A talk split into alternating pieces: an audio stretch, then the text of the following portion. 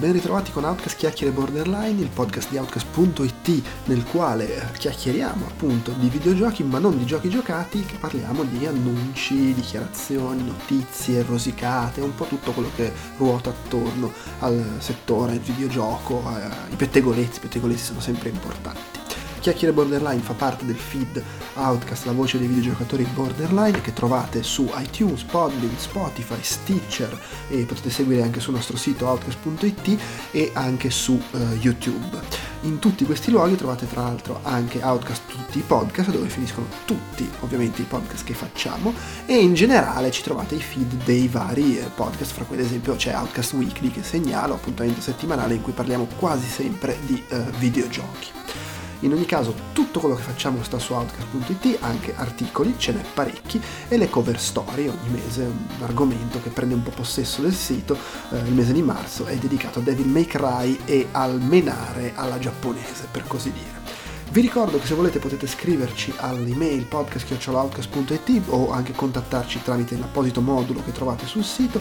Ci trovate anche sui social network come Outcast Live, siamo su Facebook con gruppo e pagina ufficiale, ma anche su Twitter e su Instagram. Se vi piace quello che facciamo, supportateci condividendo i contenuti sui social network, dandoci voti e recensioni su iTunes e se volete darci una mano anche sul piano economico potete fare acquisti su Amazon Italia, Amazon UK, Tostadoro, comprare le nostre magliette tramite i link che trovate sul sito, una piccola percentuale di quello che spendete va a noi senza sovrapprezzi per voi. Oppure, se volete, potete farci donazioni dirette eh, ricorrenti su Patreon, occasionali su PayPal, anche in quel caso i link sono sul sito. Se ci fate donazioni dirette, vi sbattiamo nella Hall of Fame, che è una sezione apposita del sito fatta apposta per ringraziarvi. È tutto, vi lascio al podcast.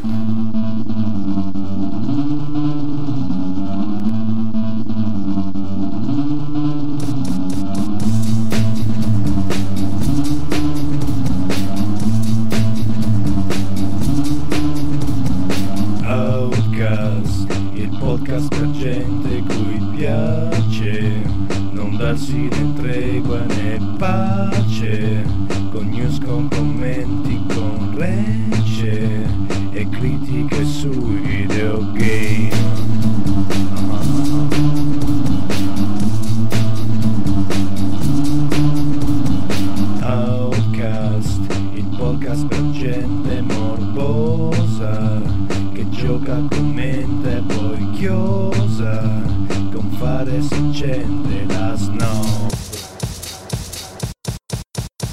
Allora, eccoci qua, eh, ciao a tutti, un, ciao retroattivo futuristico a chi eventualmente dovesse apparire nella chat su YouTube, visto che registriamo live. Siamo qui per il nuovo podcast Chiacchiere Borderline, quello pre-GDC, tra l'altro, fra una settimana. Eh, e io sono Andrea Maderna, con me ci sono Alessandro De Luca. Ciao a tutti. E Andrea Peduzzi. Uè quindi una formazione un po' ristretta. Può essere che più avanti si aggiunga Torgano, che nell'ultima occasione in cui ha partecipato è stato etichettato come la voce della ragione, quello razionale. E, però mi dice non, che... dare, non posso dare torto. Ah. no, infatti, mi diceva però che non sa se ce la fa perché rientra tardi. E, insomma, vediamo. Comunque, vabbè, abbiamo l'uomo che compila la scaletta, Delu, e, e, e, l'uomo con cui commento dei fatti di attualità. quindi, Andrea, quindi bene o male ce la dovremmo cavare. Ma sì. Allora, abbiamo ovviamente una scaletta super cicciona, da cui ovviamente leveremo un sacco di roba man mano che registriamo. Sì, fa, già mentre aspettavamo di lanciare la registrazione cominciava già il processo di sfoltimento. Giustamente, giustamente, ma siamo qui insomma per commentare fatti, situazioni, annunci, avvenimenti e vorrei cominciare con una, eh, così, una roba che ho spudoratamente rubato a quelli di The Ringer, sito americano, podcast e via dicendo, peraltro senza avvisarvi minimamente, mentre sarebbe stata una cosa carina magari da preparare, ma mi è venuto in mente tipo l'altro giorno, poi me ne sono dimenticato, mi è tornato in mente mezz'ora fa e quindi mi sono messo lì. Allora, in pratica su The Ringer, nel loro podcast di cinema, ehm, di base c'è eh, Bill Simmons che dice sempre che secondo lui eh, uno dei problemi dei premi Oscar è che in realtà bisognerebbe darli almeno 5 anni dopo. 5 anni dopo puoi valutare effettivamente con un minimo di, di- di distanza le cose. E eh, proprio quest'anno per la prima volta, mi sembra, hanno fatto il loro podcast di cinema in co- co- con i premi Oscar, hanno fatto questa rubrica in cui hanno detto, vabbè, riguardiamo gli Oscar di cinque anni fa, chiacchieriamone come sono invecchiati, secondo noi se meritavano o non meritavano, eh, se magari qualcosa che quando ha vinto ci sembrava meritasse cinque anni dopo, mm, magari anche no, gli esclusi e via dicendo. E ho pensato, ma proviamo così a Muzzo a fare la stessa cosa con i videogiochi. Il problema è che non c'è una cosa strettamente equivalente ai premi Oscar, nel senso che gli Oscar sono allo stesso tempo i premi che si assegna da solo il settore, cioè vengono votati da, da chi lavora nel cinema, ma sono anche i premi quelli più famosi, no? quelli che la gente in tutto il mondo guarda, eccetera. Non c'è quella- questa corrispondenza, direi, nei videogiochi, nel senso che i premi che si autoassegna il settore, direi, sono quelli della GDC, i Game Developer Choice Award, con poi anche l'Independent Game Festival. Ehm, però probabilmente i premi che fanno più rumore sono i Video Game Award, no? Quelli di Che fine però non, sono- non è da due o tre anni che ci... Quant'è che sono ormai in giro quelli? Ma no, ormai è, mm, è- ormai è qualche anno. Eh, però io Ma fra i è due, possibile che sia addirittura quasi 7-8 anni? sì, sì, secondo me sì, nelle varie ah, incarnazioni. eh, ormai è un po' che ci sono, perché poi adesso si chiamano VGX e Ciappalappa, ma mh, allora i primi sono stati del 2000, proprio del 2014. Ok.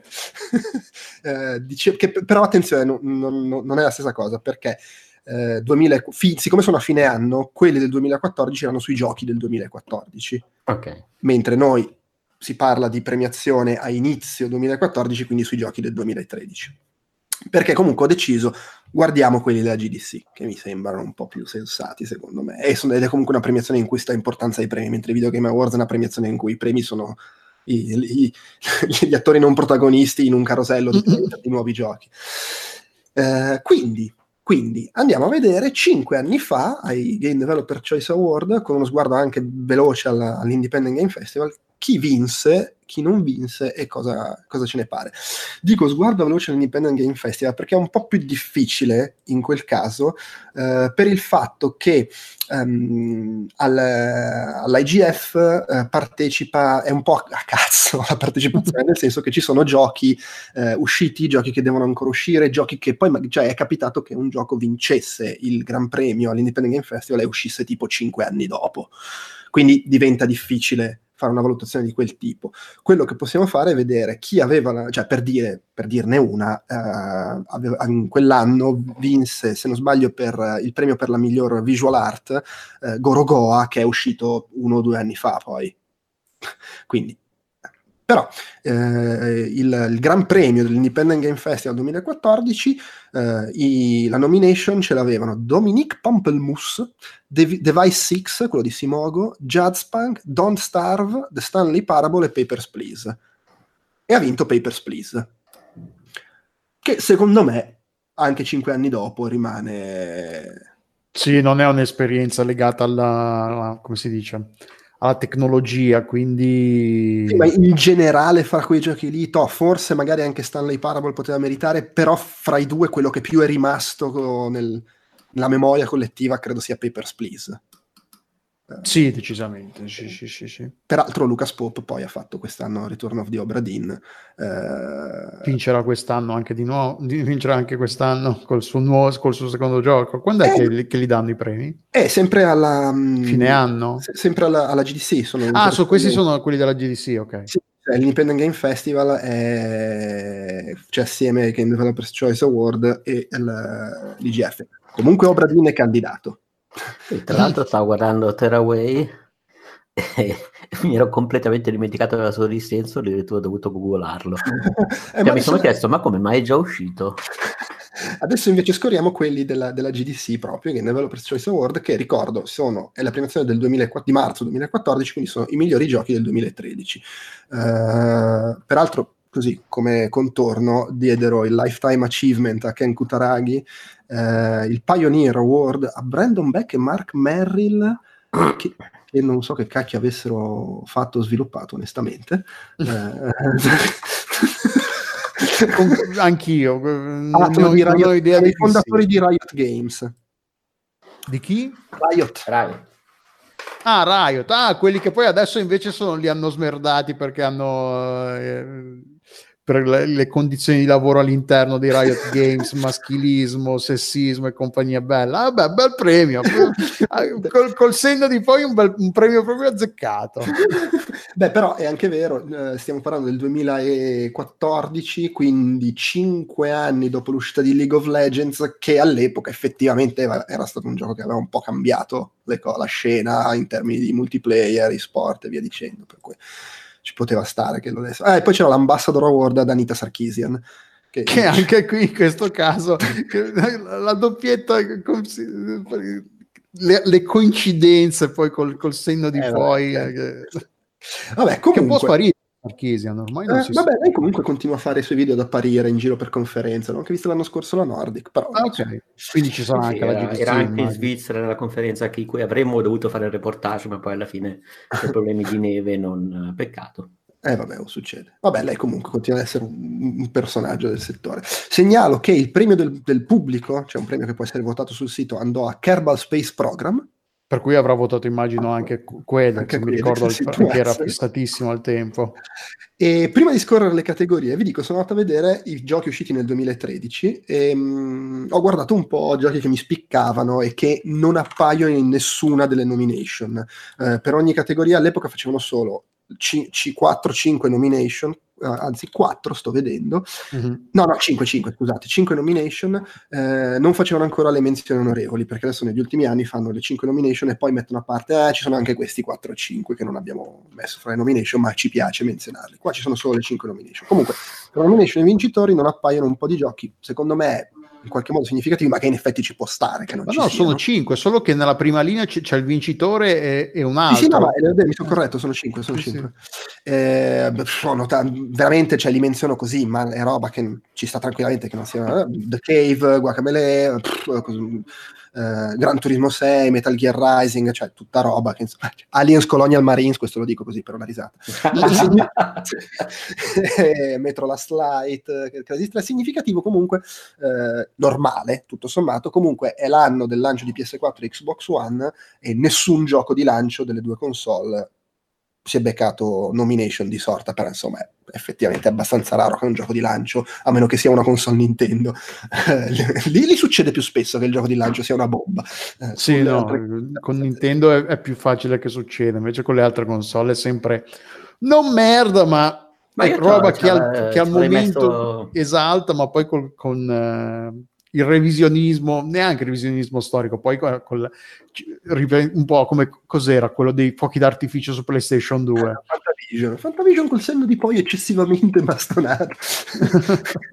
Ma io ricordo con piacere Resogan dei giochi di lancio di Sì, sì, sì, però Resogan è bello, però non è uno di quelli che ti per No, no, no, certo, però dovendone scegliere uno di lancio, secondo me era l'unica roba un po' notevole. Resogan perché... Ti dico, se avessero fatto le menzioni onorevoli, secondo me in Visual Arts o Technology Resogan ci si infilava. Dico nelle nomination dei sì, premi. Sì. Uh, quello ci poteva stare, in effetti. Vabbè, comunque, scorriamo. Allora, eh, il premio per la mi- miglior visual arts, quindi insomma grafica, ma non dal punto di vista tecnologico, le nomination erano, erano Terraway, Nino Kuni, The Last of Us, DMC e Bioshock Infinite. In effetti, e ha vinto Bioshock Infinite. Effettivamente, direi che, che, ci può stare, anche se forse per questioni di stile no, DMC poteva anche meritarsi la vittoria, non so se siete d'accordo. Ah, cominci dal fondo, sai come... Sì, sì, sì. Uh, di quelli allora non avevo gio- non ho giocato a... agli ultimi due non ho giocato però sì Bioshock Infinite sì dal punto vi- di vista visivo uh, solo per il per la creatività, il fatto che fosse co- così verticalmente estesa la, la, città, l'impatto che aveva la, appena ci arrivavi, no, ci, ci, sta, ci sta. No, mm, sono, sono d'accordo. Oh, oddio, allora tra quelli proposti probabilmente sì, nel senso di questi interessanti. Però, per esempio, se sto guardando ancora tra i giochi esclusi di quell'anno, c'era, era uscito anche Super Mario 3D World, era uscito anche The Legend of Dead Link Between Wars, che secondo me era veramente notevole. Vero, sì, si poteva meritarsi una nomination, anche se vabbè, comunque questi cinque sono abbastanza inattaccabili, Sì, credo come... eh, Mm, ma io non so quanto Nino Kuni in realtà non sia inattaccabile. con sé Beh, ma sai, c'ha quel fatto studio Ghibli, eh, però sì, forse è quello meno... Ma non saprei. Eh, eh, comunque dico una cosa, Bioshock Infinite io tra l'altro ci ho rigiocato di recente, perché così, di recente ho deciso di giocarmi finalmente DLC e fa ancora la sua porca figura.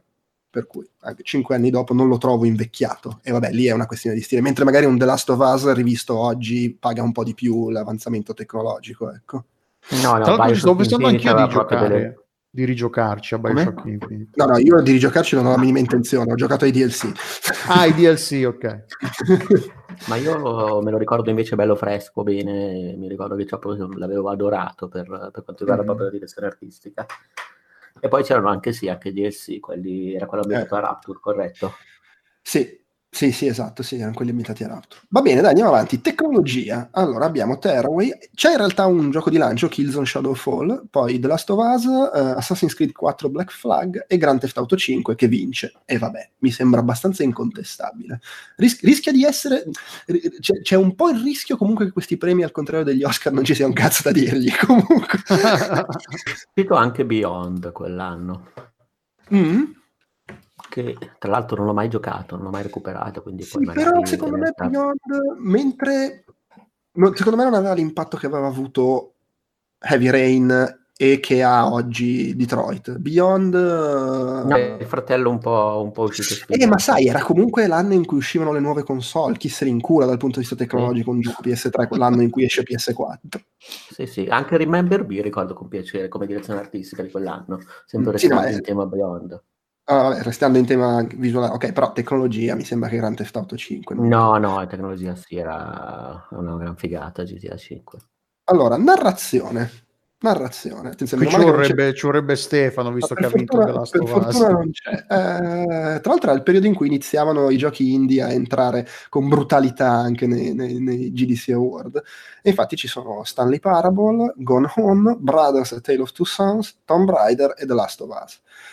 Raider boh, mi sembra un po' trova l'intruso lì in mezzo. Eh, vinse Sì, Us. secondo me però con Gonome e Stanley Parable eh, non mi sembra, cioè mi sembra un po' un po' un pugno in un occhio della Last of Us. Mhm, Lo trovi? Stanley Parable è quello che inizi nell'ufficio, giusto? Sì, è Sì, quello che esatto. c'hai la Allora sì, ma ci ho che giocato, sì, sì, me lo ricordo, me vai, eccetera. Poi è chiaramente la Anche, vittoria. anche Gonome, secondo me è più interessante come, come narrazione rispetto a The Last of Us. Nel senso, The Last of Us è dirompente perché, vabbè, insomma, ha portato quel tipo di narrazione lì su un gioco AAA e tutto, però, boh, non so. Adesso sono sempre stato un po' d'accordo con Stefano su questa cosa.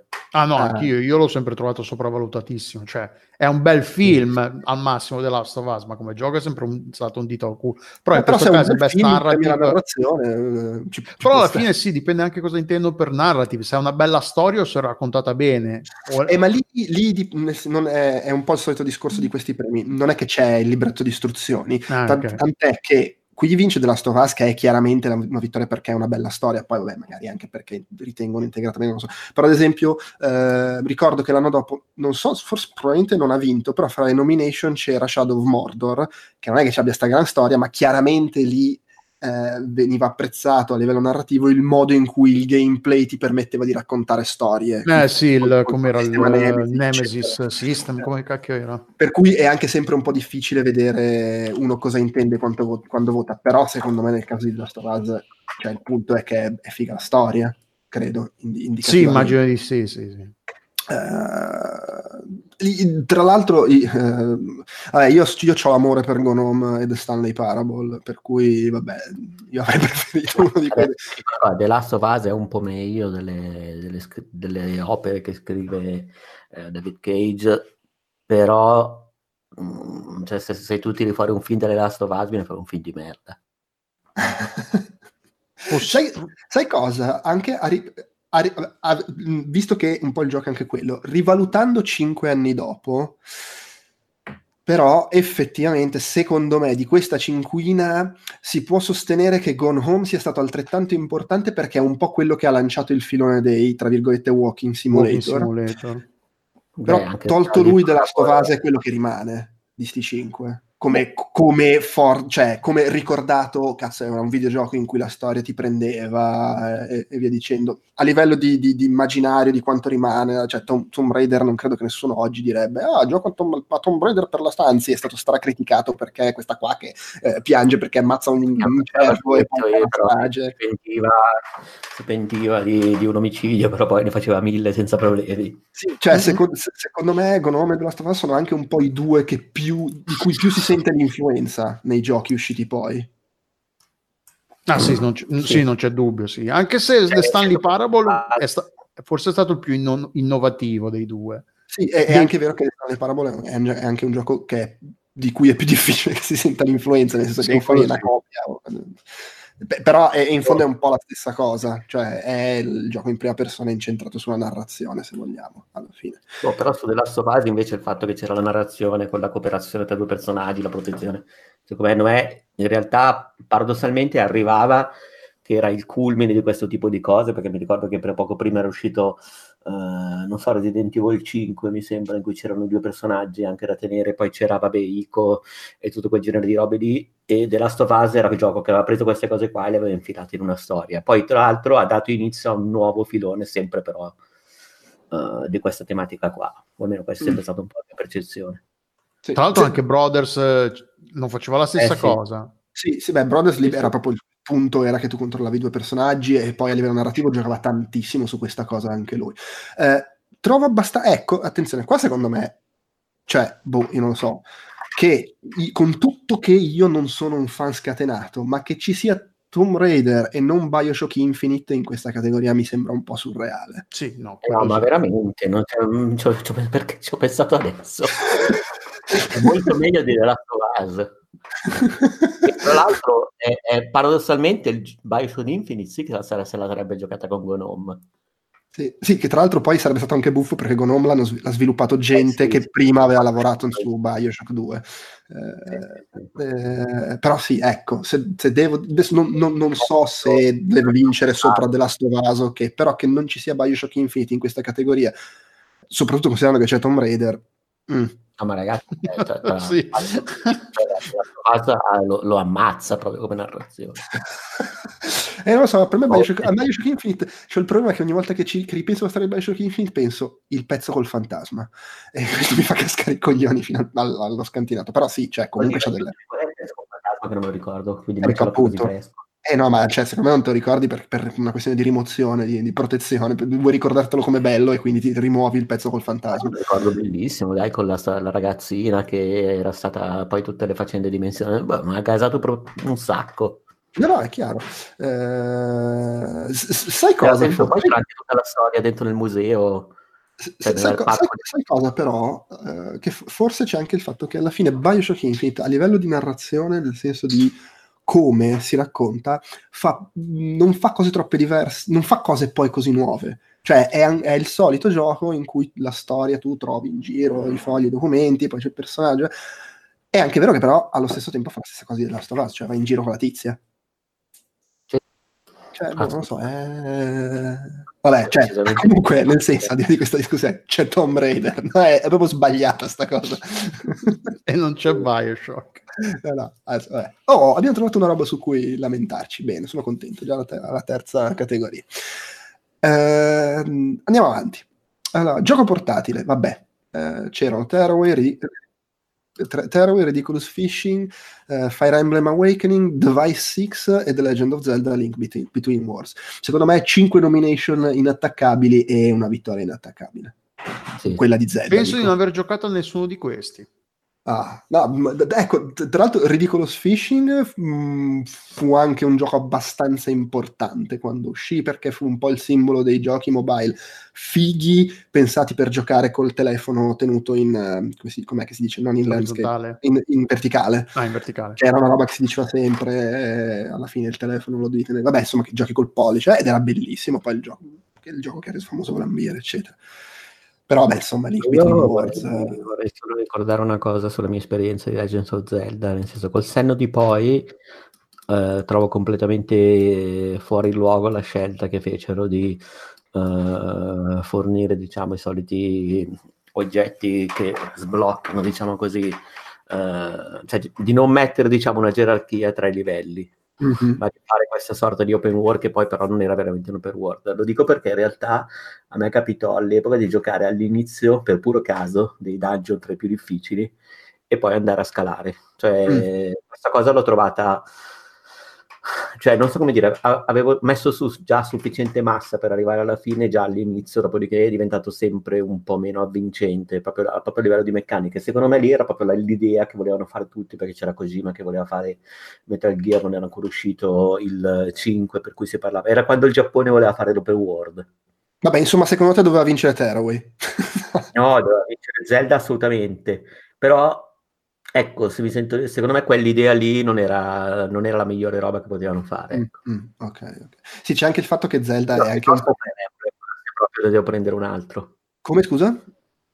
Fire Emblem piuttosto, Ah, piuttosto che Tearaway. Sì, Te- Tearaway è un po' quella cosa del gioco di culto, eh, ricordato con affetto da chi ci ha giocato, ma chi ci ha giocato?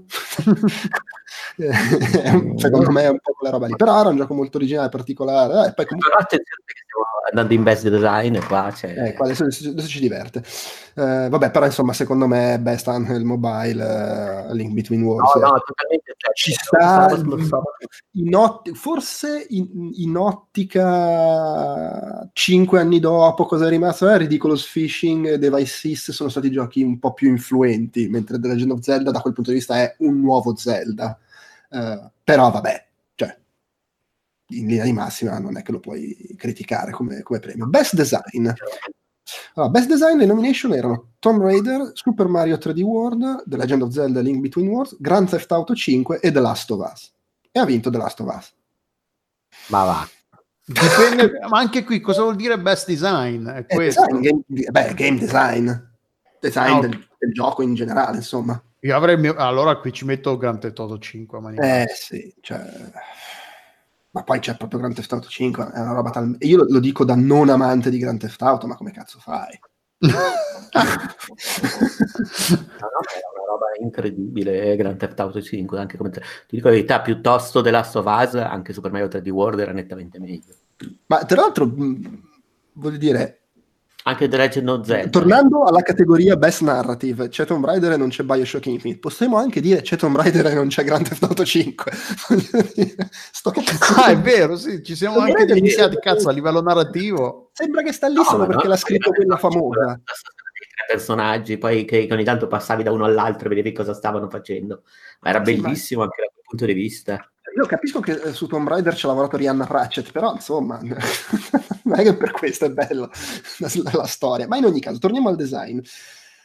Ma oltretutto, Grand Theft Auto 5 e The Last of Us fanno, volendo, si potrebbe sostenere che in maniere completamente diverse, per carità, però il design lo puoi premiare per lo stesso motivo, tra virgolette, per int- anche per come integra narrazione e gameplay, ripeto, in maniere opposte da un certo punto di vista. Eh, però, cioè, non è che Grand Theft, uno dice, "Eh, ma The Last of Us perché il fatto che ti integra il racconto, col- eh, ma pure Grand Theft Auto 5, non è che non sia No, ragazzi, importante. The Last of Us così così, nel senso c'era tutta questa storia della, della ragazzina che se ne andava in giro, tu dovevi stare quieto e lei invece se ne andava in giro e fingeva che i mostri fingevano che, che non esistesse, che secondo me era una cosa abbastanza grave. No, era, agghiaccia- era una roba agghiacciante secondo me quella. È, è- è il motivo per cui ho smesso di giocare, il fatto che tu non potevi respirare e lei andava a sbattere contro i mostri mentre ti veniva dietro. Aveva cioè- un'intelligenza artificiale veramente fatta a cazzo, cioè, era, era incredibile questa cosa e io non capivo come mai nelle recensioni questa cosa non uscisse fuori all'epoca, cioè tutti che dicevano "Eh, che figata, a pa- a parte che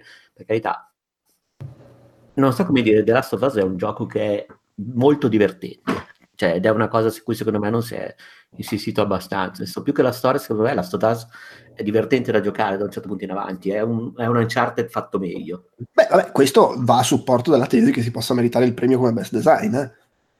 Sì, beh, ma non era neanche, però non era mm, a livello, secondo me, di eh, Grand Theft Auto 5. Che poi sarebbe solo di- bastato che ogni volta che incominciava, in, in ogni sezione in cui dovevi fare stealth, il tizio dicesse alla bambina: Aspettami qui, quando a me mi raggiungi. Cioè, avrebbero potuto, invece no, ti seguo ovunque e si mette dietro, sbatte, tu sei lì che ti prego, ti prego non girarti e lei è lì che balla la tarantella. Cioè, Vabbè, lì è... Assolutamente, ma, ma, ma, poi voglio dire, il punto è o premi qualcosa che sia, eh, non so, molto più, molto più sfaccettato, molto più premi Grand Theft Auto, perché effettivamente davvero tutta l'intersezione di quel gioco lì era una roba incredibile. Ma a questo punto veramente tra The Last of Us e Super Mario 3D World è nettamente meglio Super Mario 3D World. Credo sia meglio anche Tomb Raider. Beh, Super Mario 3D World secondo me sarà molto divertente anche Tomb Raider. Eh. Secondo me Super Mario bene. 3D World ha un design, ha il solito design impeccabile Nintendo, però è anche un po' troppo non si inventa un, un, quasi un cazzo rispetto a Super Mario 3D Land eh, e forse eh, oltre a non inventarsi un cazzo peggiora delle cose rispetto a quello che si è Vuol dire, vabbè. ragazzi, la, la, la, la coprotagonista non fa le cazzate che fa Ellie. Ti segnalo che in, in chat uh, si lamentano perché ci vorrebbe qualcuno che parli bene di The Last of Us. ah, chi? Ma, ma dove lo trovi? Cioè... Dai, andiamo avanti, andiamo avanti. Comunque, sul best design, secondo... cioè, best design però sempre nell'ottica come sono invecchiati eh, secondo me The Last of Us o Grand Theft Auto 5 alla fine non è così folle che vinca The Last of Us ci stavano entrambi eh, non lo so, non lo trovo così scandaloso. Non lo trovo scandaloso come che cazzo ci fa Tomb Raider in Best Narrative quando ci sono Bioshock Infinite e Grand Theft Auto 5. Troppo eh. scandaloso il fatto che non tutti i siti abbiano dato il voto di Stefano Talarico The Last of Us. allora, miglior gioco scaricabile, categoria che tra l'altro nel, nel mm. 2014 cominciava a, a suonare forse un po' anacronistica, tant'è che l'anno dopo l'hanno tolta. Nomination erano Stanley Parable, Resogun, Gone Home, Brothers A Tale of Two Sons e Papers, Please. E vinse Papers, Please. Vedi che comunque Resogun c'era. Beh, secondo me comunque Papers, Please è esattamente come ci stava che vincesse all'IGF, ci sta che vinca qua. Non so se... Non lo... Sì, sì. Mi, mi, sembra, anche proprio come importanza che ha avuto il gioco, come è rimasto significativo. Miglior debutto, attenzione, abbiamo Undead Labs, quelli di State of Decay, Squad, quelli di Kerbal Space Program, che ricordo vinse il premio del, del pubblico, Galactic Café per The Stanley Parable, Blue Manchu per Card Hunter e The Fulbright Company per Gone Home. Era un po' la lotta fra Gone Home e, e Stanley Parable, così. Ma secondo me era anche un modo per dare un premio Gone Home. Cioè, è, è, un po' tipo il premio alla sceneggiatura agli Oscar. il montaggio che da, è quello al montaggio che danno durante la pausa pubblicitaria. Beh, però ah, no, me... era anche un modo, nel senso, voglio dire, effettivamente è un gioco importante, era un, un gran bel gioco, lo è ancora. Mm-hmm. Con Seno di poi è stato davvero influente e, e almeno dai, beh, un bel debutto, non, ci sta male, non è un brutto premio. Sì, c'è da dire che uh, andando nel senso miglior debutto ci sta. Cosa hanno fatto poi questi? È tipo uh, Fulbright Company ha fatto Tacoma che secondo me è molto bello però onestamente non ha avuto st- la stessa risonanza. Eh, quelli di Stanley Parable si sono separati e hanno fatto robe molto, molto di culto cosa. quelli di State of Decay hanno fatto State of Decay 2 che è stato preso a calci in faccia. Madonna veramente gli altri due non so neanche se abbiano fatto altro. Per cui... Ragazzi, non è il premio miglior a proseguimento. Eh. No, no, no, no, come, come è affascinante, nel senso, miglior debutto. In altri casi, miglior debutto, poi guardi, hanno fatto tipo altri tre giochi della Madonna in cinque anni. E loro non hanno proseguito no, forse sulla, su quella strada, eh. così come curiosità. Ma il sole è ancora alto. Assolutamente. Poi ripeto, a me Tacoma comunque è piaciuto. Che è quello d'errore, forse per quello che non ci ho mai giocato. No, non è d'errore, è fantascienza, sei... cioè è, più, è, quasi più horror gone home, tutto sommato come atmosfera, anzi nettamente più horror gone home. Eh, poi, miglior audio, allora, Tearaway, Saints Row 4, Grand Theft Auto 5, Forza Motorsport 5 e Bioshock Infinite. Attenzione sempre per i, i premi tecnici, no? I premi eh, tecnici. eh, boh, sì, vabbè. Eh, chi se le ricorda, sti no, allora, c'è, no, c'è un fatto. Audio come concetto generale, Bioshock Infinite fa delle robe fantastiche a livello musicale, ci sono quelle cover in versione anni 50 di canzoni eh, moderne, c'è, c'è, quel punto in cui arrivi in città, arrivano quelli che volano e ti cantano quella dei Beach Boys, cioè, ci sono delle robe fantastiche a livello audio su Bioshock Infinite, per cui secondo me assolutamente. Ma poi fa parte anche, anche Grand dell'immersione. Theft, anche Grand Theft Auto aveva... Però qui diventa un po' complesso. Nel senso eh, Grand Theft Auto però c'è l'originale, non l'originale. Eh sì, ha le canzoni su licenza e basta. fermo restando che è audio in generale, quindi c'è anche il lavoro sugli effetti sonori, Eh, mix e appunto, l'immersione, il fatto Per- che per carità. sei- Però a livello di colonna sonora, cioè il lavoro di, di- di- di- di coverizzazione di Bioshock Infinite mi sembra comunque più affascinante rispetto alla comunque fantastica selezione musicale di Grand Theft Auto. Eh, poi c'è tutto il resto, per carità. E poi Bioshock Infinite lavora un sacco sull'audio anche nel gameplay, nel senso che c'è l'elemento stealth, cioè ti sentono, non ti sentono, tu li senti, cioè, secondo ci sta. ecco. Innovazione, che è tipo... eh, è, è la, è la raccolta dei, dei- dei- dei giochi indie visti fino a qua più o meno cioè, the, The Stanley Parable, Tearaway, Gone Home, Device 6 e Papers, Please E anche qui ha vinto di nuovo Papers, e ha Please. vinto Papers, Please Beh, però Eh. secondo me ci sta. ci sta anche Sì, se dai. come si diceva prima forse Gone Home e The Stanley Parable col senno di poi hanno fatto cose che sono un po' più rimaste nel senso se ne ho visti 50.000 giochi che hanno fatto quelle cose Sì, sì.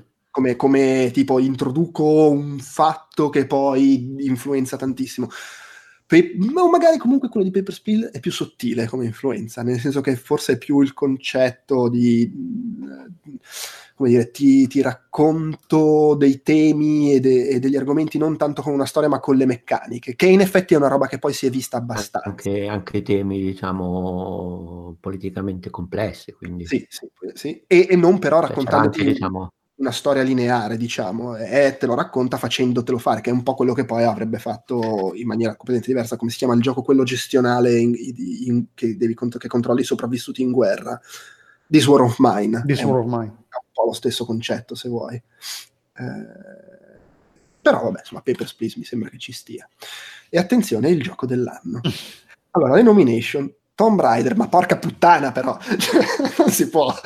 eh, ragazzi, Tomb Raider aveva gasato per qualche motivo, boh. Eh, Tomb Raider era piaciuto agli sviluppatori. Eh, vabbè, è che noi non siamo sviluppatori, non possiamo capire. non possiamo capire. Esatto. Poi c'era Super Mario 3D World, Grand Theft Auto 5, Gone Home, attenzione, quindi riconosciuta l'importanza, e The Last of Us. Quindi non c'è Bioshock Infinite, che però, dicevamo prima fuori onda, è comunque un gioco che divise parecchio all'epoca. eh. Io tra l'altro sono di quelli, secondo me, non, cioè, non così clamoroso, però vabbè. Altri assenti nella cinquina? Eh, boh. Cioè, se dovessimo levare Tomb Raider e secondo me Super Mario 3D World. Ah, che Eh beh, però-. Eh, Bioshock Infinite. Eh, vabbè, però sì, in effetti un altro gioco che assolutamente doveva esserci non mi viene in mente. Mm, Mm. Pensando anche che secondo me c'è un po' il fatto lo slot indie, cioè c'è Gone Home e quindi non c'è The Stanley Parable, quindi non c'è Papers, Please. Secondo me c'è anche un po' quel fenomeno lì. Eh, detto questo, ha vinto Us. guardando. Oddio, Ember quell'anno lì. Eh sì, però è veramente una roba un po' scura, cioè secondo me. Sì, sì, sì, no, certo, però me l'ero proprio dimenticato, non era male. Ma ecco, secondo me Antichamber poteva essere, tipo gli potevano dare una nomination nel best design invece che a Tomb Raider. Ah, beh, sì, banalmente. Ma qua, ragazzi, Tomb Raider... eh, Vabbè, comunque ha vinto The Last of Us, che vabbè, secondo me ci sta nell'ottica del... Era, era un po' il gioco dell'anno come, come sentore, come feeling, come tutto. Che tra l'altro, cioè, a pensarci, il fatto di essere un po' il gioco dell'anno come sentore, come feeling, tutto, l'anno in cui esce un Grand Theft Auto non è banale. Eh, poi che sia giusto o meno, cioè, vuol dire che comunque sei entrato nel- nel- nello zeitgeist, come si suol dire. Eh, però sì, s- percepisco del del- del- un senso di disfatta per questa vittoria di The Last of Us. No, io sono, io, io sono nel- nel- del partito insieme a Stefano. Io l'ho sempre trovato un sacco sopravvalutato e a me non è piaciuto. Cioè, l'ho mollato perché dopo un po' mi aveva rotto le balle, non mi aveva preso. Io sai che invece non l'ho mollato, ma aveva quella bella, per esempio, non so, quella bella, cioè quella bella parte di cecchinaggio nella casa che andava avanti pezzo per pezzo. Cioè, Eh, probabilmente era- io sono, non sono cioè io mi sono rotto le balle prima di Era, era divertente, cioè secondo me non era il gioco, ah che figata la trama complessa, era un gioco divertente fatto a modo, a parte quella cazzata della ragazzina che si andava in giro. Però insomma, vabbè, secondo me Game of the Year, boh, non so. Io È probabilmente il, l'avrei dato a green, Grand è il green book eh, dei giochi di quell'anno. Beh, in effetti poi c'è anche l'approccio a come tratta gli infetti, è un po', come dire, un po' razzista. Sono Eh, infettati. Sì, però, cioè, allora, secondo me, cinque anni dopo Tomb Raider, Rothfl, mh, secondo me anche Super Mario 3D World che cazzo ci sta lì- a fare lì dentro, è anche vero che tolto magari Bioshock Infinite, mh, non so cos'altro ci si poteva mettere. Oh, Io sono meno rigido su Super Mario 3D World, nel senso Super Mario 3D World è comunque più divertente e più avvincente, dico non, no, dico non forse, beh sì, sì, cioè è comunque un gioco fatto veramente a modo e che ho Sì, vuol dire- cioè, cioè, secondo me è Super Mario 3D World il Green Book, cioè è quella roba, il- la, la solita cosa. È la solita cosa che però comunque è fatta meglio degli altri. Eh, sì, no, eh, ma quello vabbè, Cioè, sì, però sì. come, come tipo di, di roba, mentre alla fine eh, comunque della Stovaz, eh, Gnome hanno un più un senso di nuovo. Ragazzi, cioè, se, se- se tra questa lista ci fosse stato il primo Super Mario Bros. con nuovi livelli, probabilmente sarebbe stato comunque meglio degli altri. Cioè, eh, se vogliamo fare di discorsi di, di valore intrinseco, di, di- di meccanica perfezionata, secondo me secondo me 3D World è davvero una figata. No, è vero, però eh, non lo so, cioè, secondo me alla fine invece, cioè, tipo, mh, riparlandone cinque anni dopo, Gone Home sappiamo quanto è stato influente. Grand Theft Auto 5 la gente ancora ci gioca. Qui, insomma, Madonna, sì. The Last of Us sono tutti qua con la bava alla bocca che aspettano il 2 e comunque è un gioco che ha influenzato un sacco altri tipi di produzioni AAA, da- dalla palette cromatica a stile di na- narrazione, eccetera. Secondo me Tomb, Ra- Tomb Raider... Tomb cioè, Raider usa- usano l'ultimo episodio come lo usano di solito nei, nei benchmark eh, per, i, per i gaming PC. Non so se è, se è un achievement, però Tomb Raider è scivolato nella barzelletta ormai. Eh, almeno questa è la mia percezione da come ne parla la gente. E vabbè, sì, Super Mario 3D World eh, ci sta, è il classico Mario, figo, però cioè per dire, era anche un, secondo me Super Mario 3D World era anche nella, dire, nella storia dei Mario casalinghi, que- per quanto bello è, io mi sono divertito un sacco, lo recensì, ne parlai benissimo, è, un- è quello più insignificante dei vari Mario casalinghi 3D.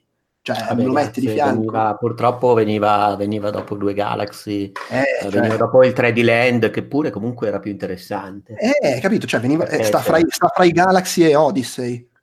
Ma sì, ma sì, vabbè, ragazzi, Super Mario 3D World è il Mario cl- classico fatto benissimo, non, cioè, non ha aggiunto molto, c'era questa cosa dei costumi, così dei gatti, però non è che modificava in maniera così sensibile, avevano tolto la gravità, avevano, erano fa- avevano fatto dei passi indietro. Secondo me paga anche un po' il fatto che è uscito su Wii U. Boh, non so, Nel cioè, non con me, che- io Wii U ci ho giocato tantissimo, perché io non ho quella... là, e comunque lo paga. Oh, era nelle nomination dei giochi dell'anno, che cazzo paga? Vabbè, sì, dai, infatti, questo è cioè, Comunque io sono molto contento che non appaia da nessuna parte Beyond Two Souls. Così lo voglio dire. E purtroppo non, Non esistono i, ra- i razzi awards dei videogiochi. Per cui. Però ecco, a parte... C'è più polemiche sulle nomination che sulle vittorie. c'era anche Rayman, Rayman Legends quell'anno. Mm, che magari si meritava qualcosa come visual E secondo me arts. non era per niente male. Eh, Oddio, no, no, quanto, l'altro- quanto giocavo di più di oggi, cinque anni fa? Io ho giocato l'anno scorso quei due Rayman lì, Mag- Legends e, e Origins, secondo me è molto, ancora molto molto belli entrambi. Più il secondo, Oddio, però... poi c'era Outlast che era carino, beh carino basta, però no, carino. cioè. No, no, no, no, stavo proprio guardando così a, a muzzo. Mm-mm. Vabbè, comunque dai, tutto sommato 5 Vabbè, anni comunque, dopo, insomma. secondo me non sono invecchiati male sti premi. Eh, è invecchiato molto peggio quello dell'anno successivo, ma non ne voglio parlare. Va bene. Non Eh, adesso, quantomeno. Esatto, sì. Va bene, ma proseguiamo. Attenzione, adesso c'è. Incomincia la sfilza di argomenti che ha messo in scaletta Alessandro. Ma voi non, met- non ce n'è nessuno? li Io ne ho messo più? un altro in scaletta. Ok. Eh, però vabbè, sono andato a curiosare, tipo questa- la triste sagra dei licenziamenti. Sì, negli ultimi boh, due mesi, due, un mesetto, quando, quando è stata? C'è stata, è stata una serie di notizie, una peggio dell'altra. La peggiore è stata quella sicuramente di Activision Blizzard che ha licenziato il 10% della loro, l'8% della loro forza lavoro, il 10% della loro forza lavoro in tutto il mondo, che sono circa 800 persone. E, e la cosa che è stata più scan- boh, scandalosa, che ha fatto più scalpore, è stato il fatto che la, la, abbiano annunciato i licenziamenti dopo la, la conferenza, riunione dei, degli azionisti, in cui avevano annunciato che c'erano stati degli introiti record. E quindi tutti hanno detto, cioè avete fatto più, avete, non, avete mai fatto, non avete mai fatto così tanti soldi come avete fatto quest'anno, però licenziato 800 persone. E c'era un articolo che purtroppo ho perso di Polygon sull'argomento, in cui diceva, faceva una, una, un'analisi abbastanza eh, lucida e, e, logica, in cui diceva che tanti degli investimenti fatti da Activision negli ultimi tempi sono legati a eh, business, a, a, a settori che non hanno possibilità di crescita. Uno, Destiny, hanno perso, perso, Destiny, quindi tutta la gente che aveva a che fare con Destiny in Activision Blizzard, tempo, qualche settimana, qualche mese, si ritroverà senza nulla da fare. Quindi o la, la, la rimetti da qualche parte internamente o la licenzi, appunto. Poi hanno perso tutta la parte di, eh, come si chiama? Skylander, tutta quella parte lì non esiste più. Non esiste più tutta la parte musicale legata a Guitar Hero e compagnia bella perché hanno provato a rilanciarlo, ma non, non ha funzionato. E poi c'era un, qualcos'altro adesso, è, quindi c'era, c'era, tanto effettivamente del business model, di, del portfolio di, di, Activision che andava riveduto e andava... E quindi per quanto sia triste eh, fa vedere questa cosa qua, cioè eh, per quanto sia triste dirlo, ci può anche stare un certo, da un certo punto di vista che abbiano licenziato così tanta gente. Però è anche logico, è anche, viene anche da pensare, avete così tanti soldi, non potete tenervela sta gente qua. Però il mondo degli affari è spietato e quindi devi, devi, devono rendere conto gli azionisti, devono assicurare crescita tutti gli anni, anche se non è effettivamente realistico pensare che il, un'azienda continui a crescere tutti gli anni in, indefinitivamente è andata così. Poi c'è stata la, la, notizia di Electronic Arts che ha licenziato, non so se metà o forse più metà di metà della gente che lavora in nello studio australiano, di cui adesso mi sfugge il nome, e eh, cioè hanno licenziato un botto di gente. Tra l'altro, li, l'industria dei videogiochi in Australia non è particolarmente grande, quindi praticamente tut- la gente che hanno licenziato non so se corrispondeva tipo al 20% della gente che lavora in Australia nel mondo dei videogiochi. Proprio. Quindi è stato un, la gente licenziata da quello studio non è facilissimo che ritrovi un, un, posto di lavoro sempre in Australia nei videogiochi, visto che le opportunità non sono così tante. E, eh, ed erano de- gente, se non sbaglio, dedicata allo sviluppo di videogiochi mobili e quando hanno, sec- dopo la notizia, hanno detto che il, lo studio sarà eh, reindirizzato nello sviluppo di, eh, dei giochi come live service, che tanti hanno pensato come se eh, andare a sviluppare giochi come live service sia una, una, un'assicurazione di, di, di, per il proprio futuro. Quindi, cioè, questa gente qui non è che se la vede benissimo. Poi, altra gente licenziata ci sono stati quelli di Gold.com, che eh, non hanno licenziato pers- tantissime, persone, forse perché non è che ci lavori tantissima gente a, da, nel, a gog.com, però con la, con eh, la, la, concorrenza di, dell'Epic Store, la nascita è nato anche il Discord Store recente, abbastanza recentemente, eh, tutto il resto si vede che hanno visto una contrazione delle, delle entrate e quindi hanno ridotto eh, la forza lavoro. E recentemente ho scoperto, andando un po' a curiosare in giro per altre cose, ho scoperto che, che Valve ha licenziato a febbraio una 13, 13 persone, tra cui hanno licenziato anche i due, hanno ricerca, eh, Richard Garfield e l'altro tizio in, che lavorava insieme a Richard Garfield, che sono quelli che hanno lavorato a, su Artifact. Eh, e sono stati licenziati anche se tecnicamente erano, lavoravano per Valve attraverso una compagnia una, comp- una, una terza compagnia, quindi erano contra- eh, contractor, come si dice, appaltatori esterni, diciamo. Sì, Però sì. comunque sì, hanno licenziato 13 persone, tra cui gente che lavorava su progetti VR. E, e quindi sì, c'è stato un, non è stato un bel periodo tra, tra, a cavallo tra la fine dell'anno e, prime, e i primi mesi del, del 2019 eh, ci sono stati un bel po' di gente che ha perso il lavoro. E in Sì, tutto che eh, continuano a fare un sacco di soldi nel mondo dei videogiochi, però boh, Ma credo che sia un problema strutturale, cioè per come Sì, no, è organizzato il settore funziona così, è, è ciclico e lo, in- non necessariamente, perché ci sono situazioni, se leggi racconti, di gente che non si aspettava di essere licenziata, però in linea di massima è cosa nota che, che funziona così, hanno queste assunzioni e licenziamenti di massa perché funziona maniera. Eh, il, mio unico, non so, Qu- quando vedo gente che lavora nel settore mi dice per come è strutturata la cosa non può che funzionare così eh, è, è inevitabile. E dico ok. Mi verrebbe da dire però allora è strutturata male. Cioè- strutturata in merda, sì. cioè, mh, possibile, veramente possibile che non, non ci sia modo di riorganizzare il funzionamento delle cose per fare in modo che, cioè, capisco i licenziamenti perché appunto perdi improvvisamente perdi una roba che eh, ti, ti faceva lavorare 500 persone, non è scontato che tu a quelle 500, che quelle 500 persone tu le possa riutilizzare, è ok.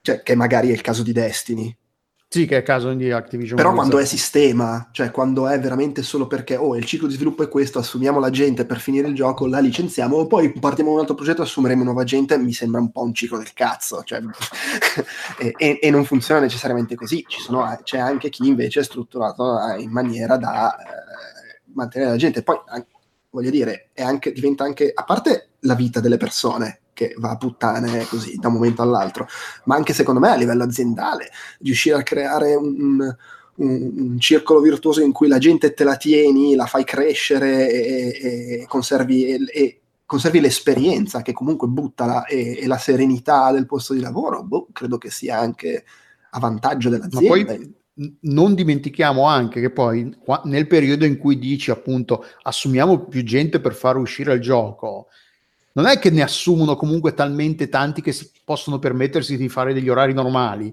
C'è anche il discorso che appunto negli ultimi mesi, settimane, anni, a, se- a seconda del progetto, de- quanto male è stato gestito, sono costretti a fare più ore dell'orologio, quindi non solo hanno li- l- l'insicurezza li- eh, dovuta al fatto che da un momento all'altro possono perdere il lavoro perché appunto una volta finito il gioco vengono cacciati, ma quegli ultimi mesi se li fanno anche a, a- a, eh, livelli di stress, stress altissimi, quindi boh, non lo so, e infatti ma c'è una cosa di cui parliamo abbastanza regolarmente qui, ed c'è il livello, il, la percentuale di cosiddetto burnout, cioè la gente che non ne può più del mondo dei videogiochi e va a fare dell'altro, soprattutto a livello dei, dei programmatori, che forse sono quelli che possono riciclarsi più facilmente. vanno a fare database. Vanno a fare database, vanno a lavorare nelle banche, vanno eh, a fare appunto sistemi di gestione di inventari, cose che sono molto più, più semplici, che sono dove quelli che ti chiamano e la, la risposta che devi dare è hai provato a spegnere e riaccendere, perché appunto cioè, ne ha- hanno, magari vengono pagati, ma non è neanche detto, perché comunque l'industria dei videogiochi non è che parli par- particolarmente bene, anche, c'è anche questa cosa da tenere in considerazione. Eh, quindi appunto sì, ragazzi, chiudiamo la industria dei videogiochi. ma chiuderla magari no, però comunque va ripensa. Vabbè, ma è tutto il Sì, livello. beh, io, io però sono così, cioè non sono troppo lontano. È chiaro che è, è forse è un, come si dice, è un'iperbole, però onestamente io sono, sono abbastanza dell'idea che cioè, se il settore è strutturato in questa maniera, secondo me in un mondo che funziona ci dovrebbero essere due vie. La via 1 è si ripensa il settore per fare in modo che non sia strutturato in questa maniera. La via 2 è vaffanculo al settore, cioè se, se- se l'unico modo per farlo funzionare è quello sbagliato, eh, non si merita di esistere. Anche No, perché no, non è che stiamo parlando di un sì. settore che lavora per portare l'acqua nei deserti africani, cioè fanno videogiochi. Voglio dire, affanculo. E lo dico da grande appassionato che sta passando la serata a parlare di videogiochi, eh, intendiamoci. Però, boh, non lo so, mi sembra un po' surreale. in settimana eh, mi è, appena uscito la perché mi è appena uscita la pubblicità su smartphone che stavo bazzicando di Crash, Candy Crush eh, Soda Saga. Io non ho mai giocato un Candy Crush, tra l'altro, neanche per provare, ma per caso, quindi non, non sono sul pezzo, però in settimana per caso ho visto un'intervista molto lunga al, eh, all'amministratore delegato di King, che tra l'altro è di Non è Roma, non lo italiano? È italiano, è di Roma, Eh, poi ovviamente vive andando così e lui ha raccontato qual è il suo modello di business della sua azienda così, da quando hanno iniziato a volere avere successo e da come si sono allargati così. E io ti giuro, sono rimasto lì perché ho detto, cazzo, ma cioè magari il gioco fa schifo, ma quanto sono organizzati? Cioè lì effettivamente non è pensato, lì è pensato solamente per evolvere basandosi ovviamente su meccaniche eh, precalcolate, loro praticamente mettono in gioco feature estremamente controllate ogni volta, ogni segmento, quindi loro lavorano sui contenuti, quando fanno un gioco nuovo sanno, devono già sapere che, cioè, ovviamente non è l'esempio classico del mondo dei videogiochi, però sono rimasto veramente secco dal modo in cui ha gestito prima di tutto dal 2009-2010, quando è stato il boom, la crescita dell'azienda, lo racconta molto bene, e poi anche il modo in cui ha organizzato il recruiting, in cui cioè, lì ti giuro un, cioè, una persona probabilmente orribile a parlarci così perché era veramente una macchina nel raccontare la cosa, però era veramente un aziendalista, cioè se tu prendi quel modello lì probabilmente lo innessi su sistemi uh, di videogiochi che magari hanno anche un, uh, so dire, un tasso di creatività diverso, boh, probabilmente potrebbe essere qualcosa di positivo. Eh, ma eh, alla fine, soprattutto questo del discorso, il, lo sviluppo dei giochi basa- data driven, come si dice, basato su, sulla raccolta enorme dei dati, quello che fa Zynga, quello che fa Scopely, che fa, quello che fa King, appunto, tutte queste grandi aziende, Rovio, eh, hanno accesso a un enorme, ma, con eh, tipo Zynga, rila- pubblicava le, alcune le patch le facevano no, penso che lo facciano un po' tutti così. Fanno uscire le patch a, a, un numero ristretto di persone che non lo sanno non è che gli dicono guarda che sei nell'accesso speciale. Fanno queste nuove funzioni queste nuove caratteristiche di gioco e, le, le fanno provare a un 2000 persone. Vedono come vanno e poi decidono se la cosa deve essere abbastanza valida vale la pena di farla avere a tutti oppure no, è una funzione che non va bene perché appunto come spesso ci succede nel, gioco di, nel mondo dei videogiochi quando giochi a un gioco e ti dici ma possibile che nessuno si sia reso conto che sta roba è una cazzata e nessuno?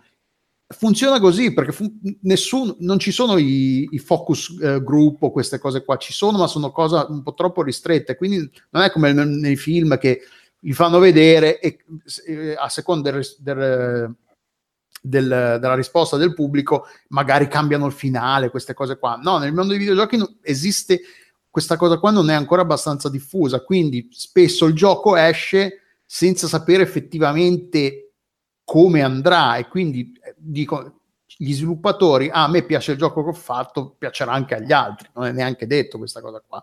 E soprattutto quando poi il gioco è l'opera di così tante mille, mille eh, no, magari mille, centinaia di persone che fanno una parte piccolissima, magari l'identità e la direzione non è, non è ben precisa e viene un po' un pastrocchio. Quindi sì, forse è più anonimo, è meno creativo, è più freddo, però è anche forse più sicuro. Davvero gestiscono le feature, di come inseriscono nuovi elementi, ma anche di come costruiscono nuovi giochi, cioè parlava veramente di modelli, eh, di modelli che non avevano nulla di creativo, ma erano solamente mh, basati sul funziona, non funziona.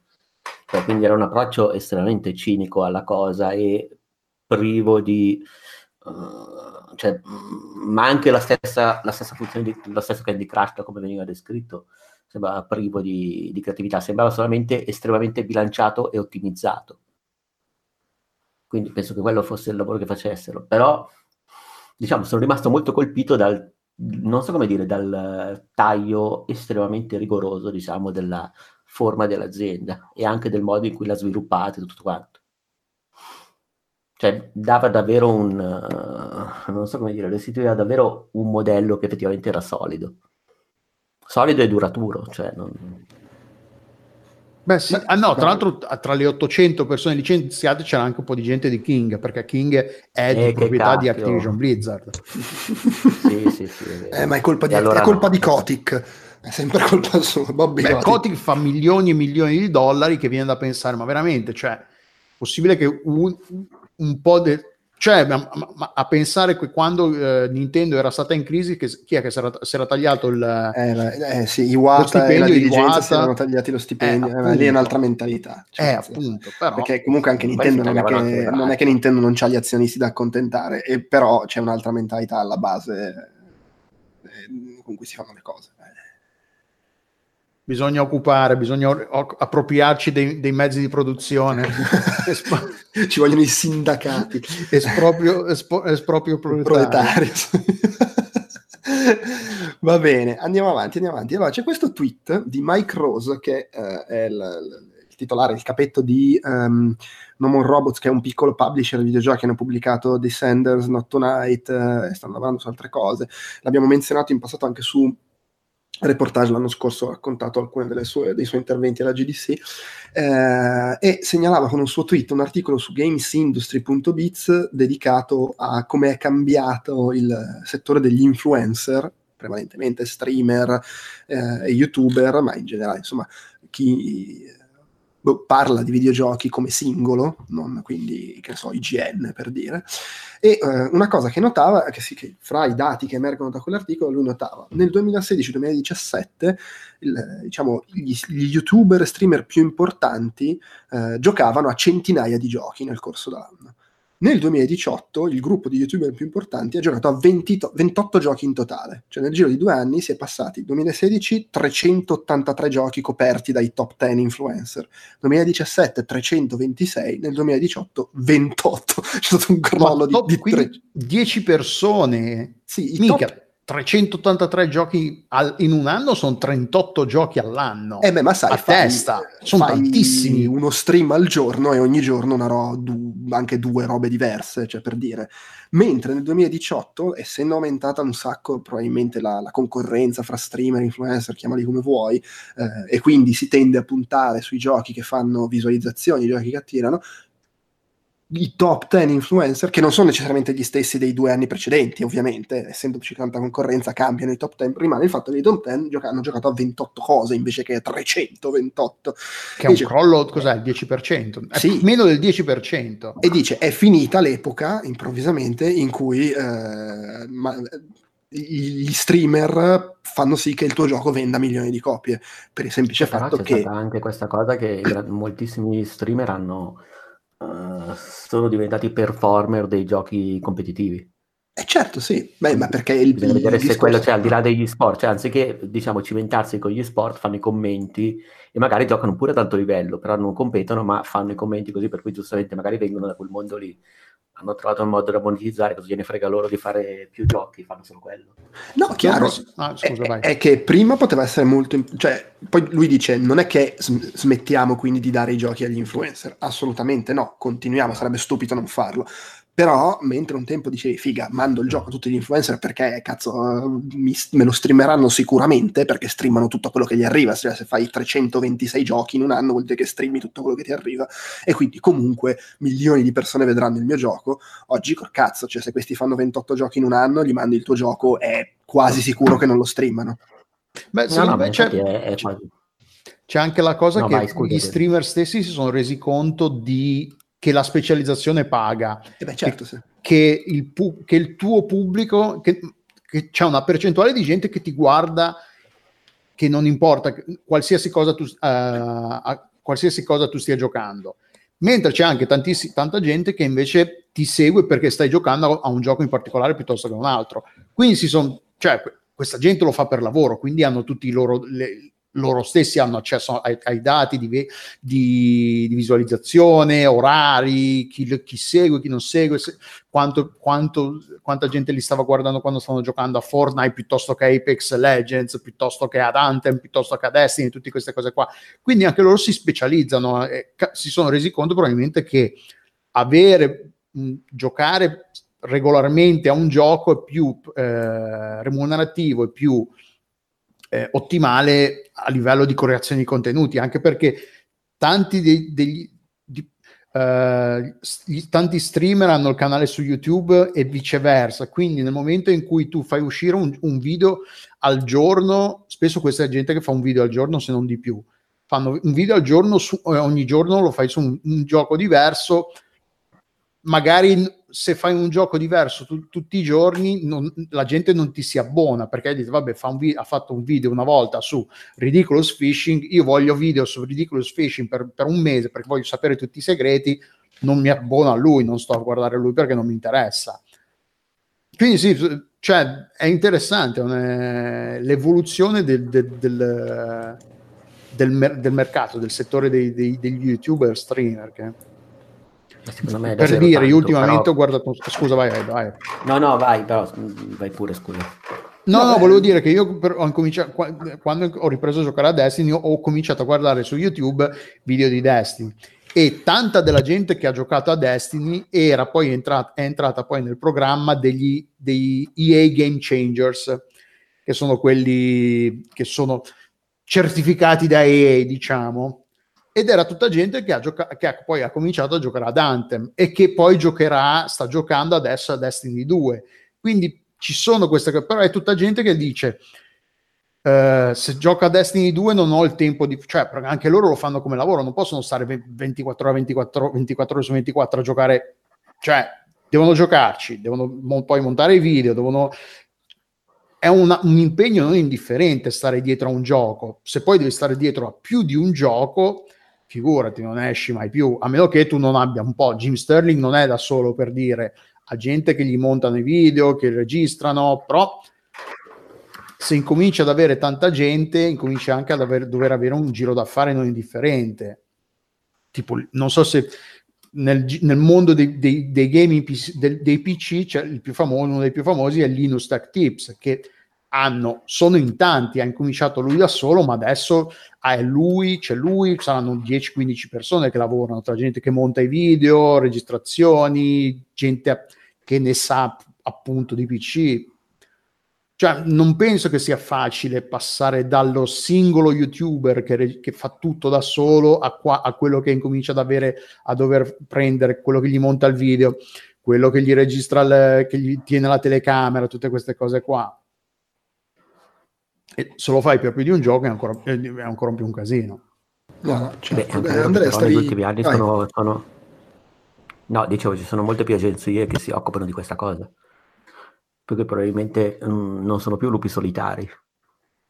Mm, mm, no, no, beh, certo, sì. Sì, ma secondo Quindi me è proprio un fatto capo. che eh, essendo aumentata la concorrenza ed essendo comunque alla fine, cioè vabbè, questo per me è un lavoro e quindi va, faccio quello che mi conviene, probabilmente si è un po' perso anche il uh, mostro qualsiasi gioco perché è figo e divertente farlo, chi se ne frega se poi non sempre becco il gioco che mi fa guardare da miliardi di persone ed è diventato più, no, vabbè, oh, devo fare la roba che mi fa fare visualizzazioni perché cioè, ci campo con sta cosa e quindi ovviamente si restringe il campo. Eh sì, infatti, com- per dire, di, tanti di quelli che, che, avevano cominciato a seguire Anthem adesso l'hanno mollato perché Anthem per vari motivi sta crollando, l'interesse sempre eh, sta scemando e loro quindi per magari sia che c'è anche poi nel momento in cui fai, l'influ- fai l'influencer o lo streamer e magari ti piace giocare ad Anthem, però ti rendi conto che nessuno ti guarda quando ci giochi su, su, su Twitch o quando fai video su, su YouTube, dici, vabbè, magari questo, a questo ci gioco nel mio tempo libero per lavoro, tra virgolette, e non faccio dell'altro. E adesso sono tanti, son ta- infatti tanti sono su The, The, The, uh, The Division 2 Eh sì, vabbè, uh, ah no, ecco, così come nota conclusiva, quello che dice poi Mike Rose è no, ormai per noi è, è, troppo più importante lavorare sulle community. Nel 2019 i, i giochi, ovviamente la prospettiva di uno publisher indie, eh, li vendi lavorando sulle community e loro lavorano tantissimo su Discord. Eh, da, da, un pezzo anche. Ma infatti t- tantissimi hanno il canale su Discord che tra l'altro il canale su di- l'accesso per dire l'accesso al canale su Discord è uno di solito dei benefici che si hanno facendo, abbonandosi a uno streamer su, su, su, Twitch. Di solito ti dice tra le accesso ai mod uh, esclusivi, una cosa è accesso a, a, Discord. Dice, ma veramente? Eppure sì, effettivamente sì. C'è gente che costruisce la community, la propria community su Discord e e quindi sì, eh, in interazione, via dicendo, c'è tutto un mondo, eh, per me, per, ma, ma, non so per voi, però per me questa cosa qua è un po' fuori dal, dal, dalle, dalle mie cose, quindi pensare che effettivamente ci sia gente che va che, che, che, si esalta e contenta di avere accesso al Discord di, non so, di Criparian piuttosto che, non so, adesso un gro- eh, grossi twi- streamer io non ne seguo, quindi non saprei, però quelli tipo, tipo quelli che giocano a Fortnite che hanno decine di migliaia di persone che li guardano, è sicuramente una roba diversa. Però se non fai un gioco online, cioè il concetto di community si sposa bene su un gioco che ha un multiplayer online. Se non hai un gioco online, funziona allo stesso modo, nel senso quello che diceva appunto Ma secondo me sì, perché comunque eh, alla fine è un po' lo stesso concetto per cui funziona Kickstarter, no? La community che partecipa, la beta, i consigli, Mm, vorremmo sì, questa sì. feature, quell'altra. Secondo me, e poi puoi creare giochi a premi, com- competition. eh, alla fine, secondo me, comunque coinvolgi. Certo, se c'è anche l'elemento del gioco online, è un elemento in più su cui coinvolgere, per carità. Eh, o i mod, anche volendo. Sì, anche quello, sì, tantissimo. Va bene, dai, andiamo avanti. Questa cosa del soldato Deluvia Reyes Cruz è, è meravigliosa. è non è una, una cosa assurda, meravigliosamente assurda? È, cioè, è il simbolo del perché è bellissimo Elite Dangerous, ma è anche il simbolo del perché, cioè, non ci posso giocare. Ma poi, la- cioè, allora, parli- partiamo dall'inizio. Allora, Elite Dangerous, il, il seguito di- del, fam- del famoso Elite di, che, di quanti, cos'è, 25 anni fa, 20 anni, perché era uscito su Commodore 64 il primo, se non ricordo male, o qualcosa del genere. 88, Eh, 87 prima. Cre- credo che la prima, sì, cioè, è uscito anche su Commodore 64, ma la primissima versione fosse per uno di quei computer oscuri che dalle nostre Ah, parti- ancora prima, io perché io me lo ricordo per 64. Il tipo BBC Micro può essere? Eh, eh, b- b- b- b- secondo me sì. Sì, la versione originale era su BBC Micro. Poi, per carità, è uscito su Apple 2, Commodore 64, Spectrum, eh, la qual- 84, madonna. La qualunque. Però sì, cioè, pensateci. eh. Pensateci quando dite che, non voi due, però voi, voi, voi, vi, vi- vi- lo so che siete lì e che sostenete che l'open world l'ha inventato Shenmue. Pensateci che è Elite del no- dell'84. Quindi 16 più 19, no, sono 35 anni fa. Eh sì.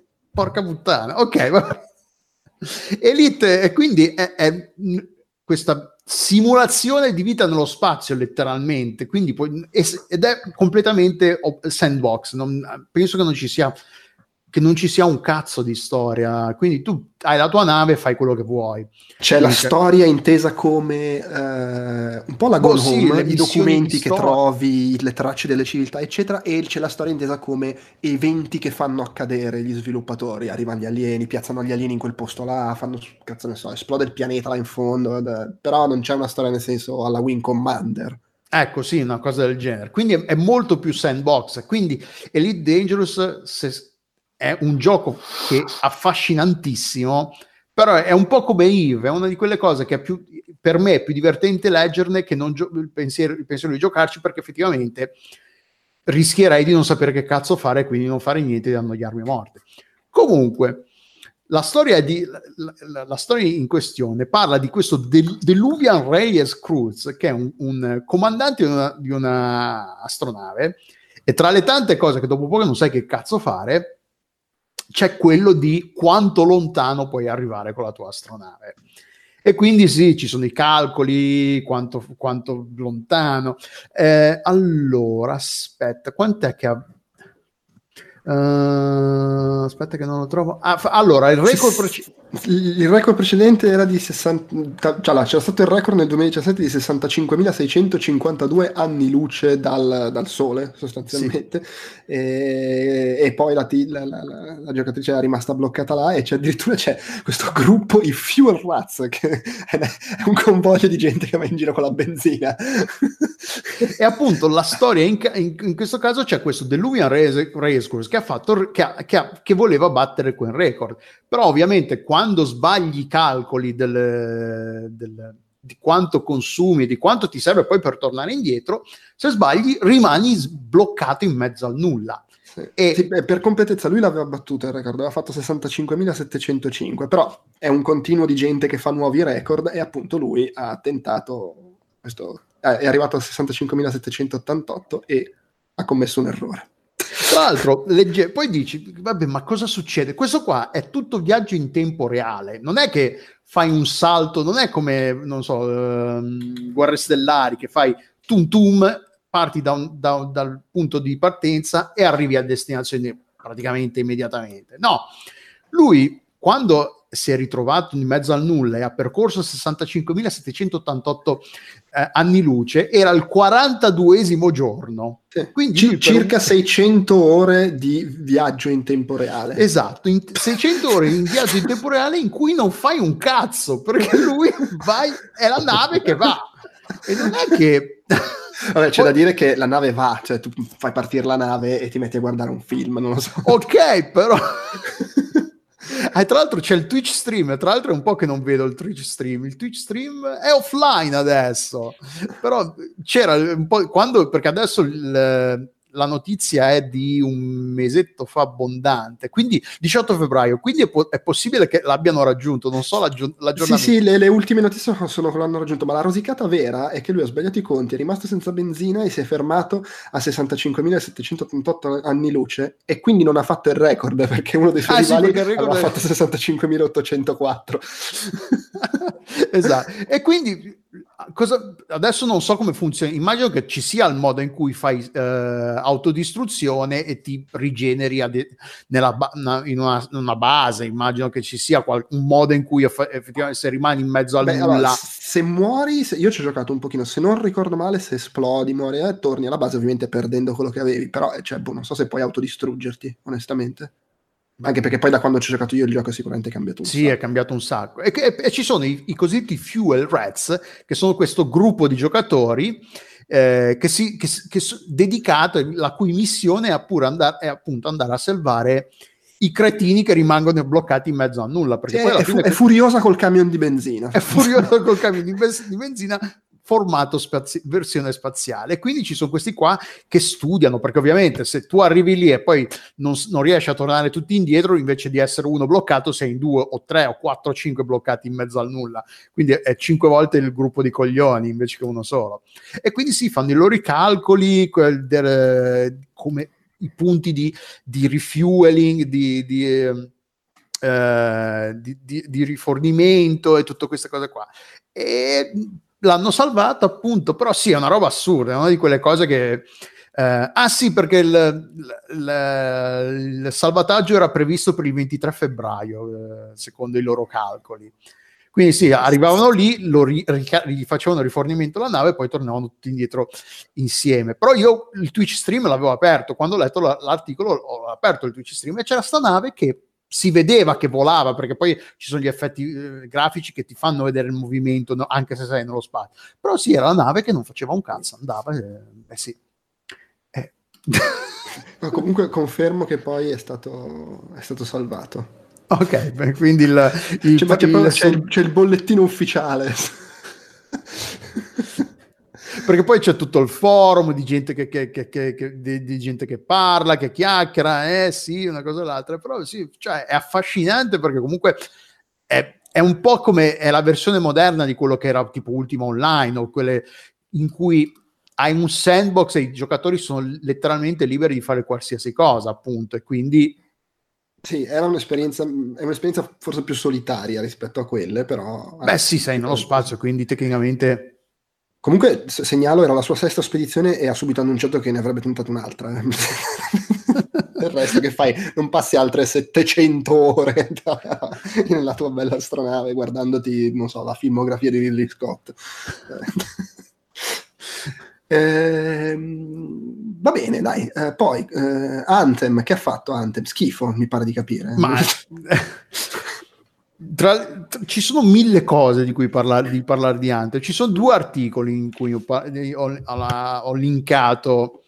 Uno era la reazione all'early access di Anthem e il secondo articolo era invece come eh, insieme appena prima che del lancio del- di Anthem, tipo la settimana pre- precedente, è uscito Apex Legends, sempre di Electronic Arts. Quindi ci sono queste. de- di quale volete parlare prima? Parliamo prima di- della, della- della- della concorrenza che Electronic Arts si fa. Si è citato Apex Legends, eh, Come? visto che hai, hai citato inevitabilmente Apex Legends, eh, vorrei solo così, mi sembra, mi sembra giusto dire una cosa che non, siamo- non sono certo il primo a dire, però ci tengo che la si dica.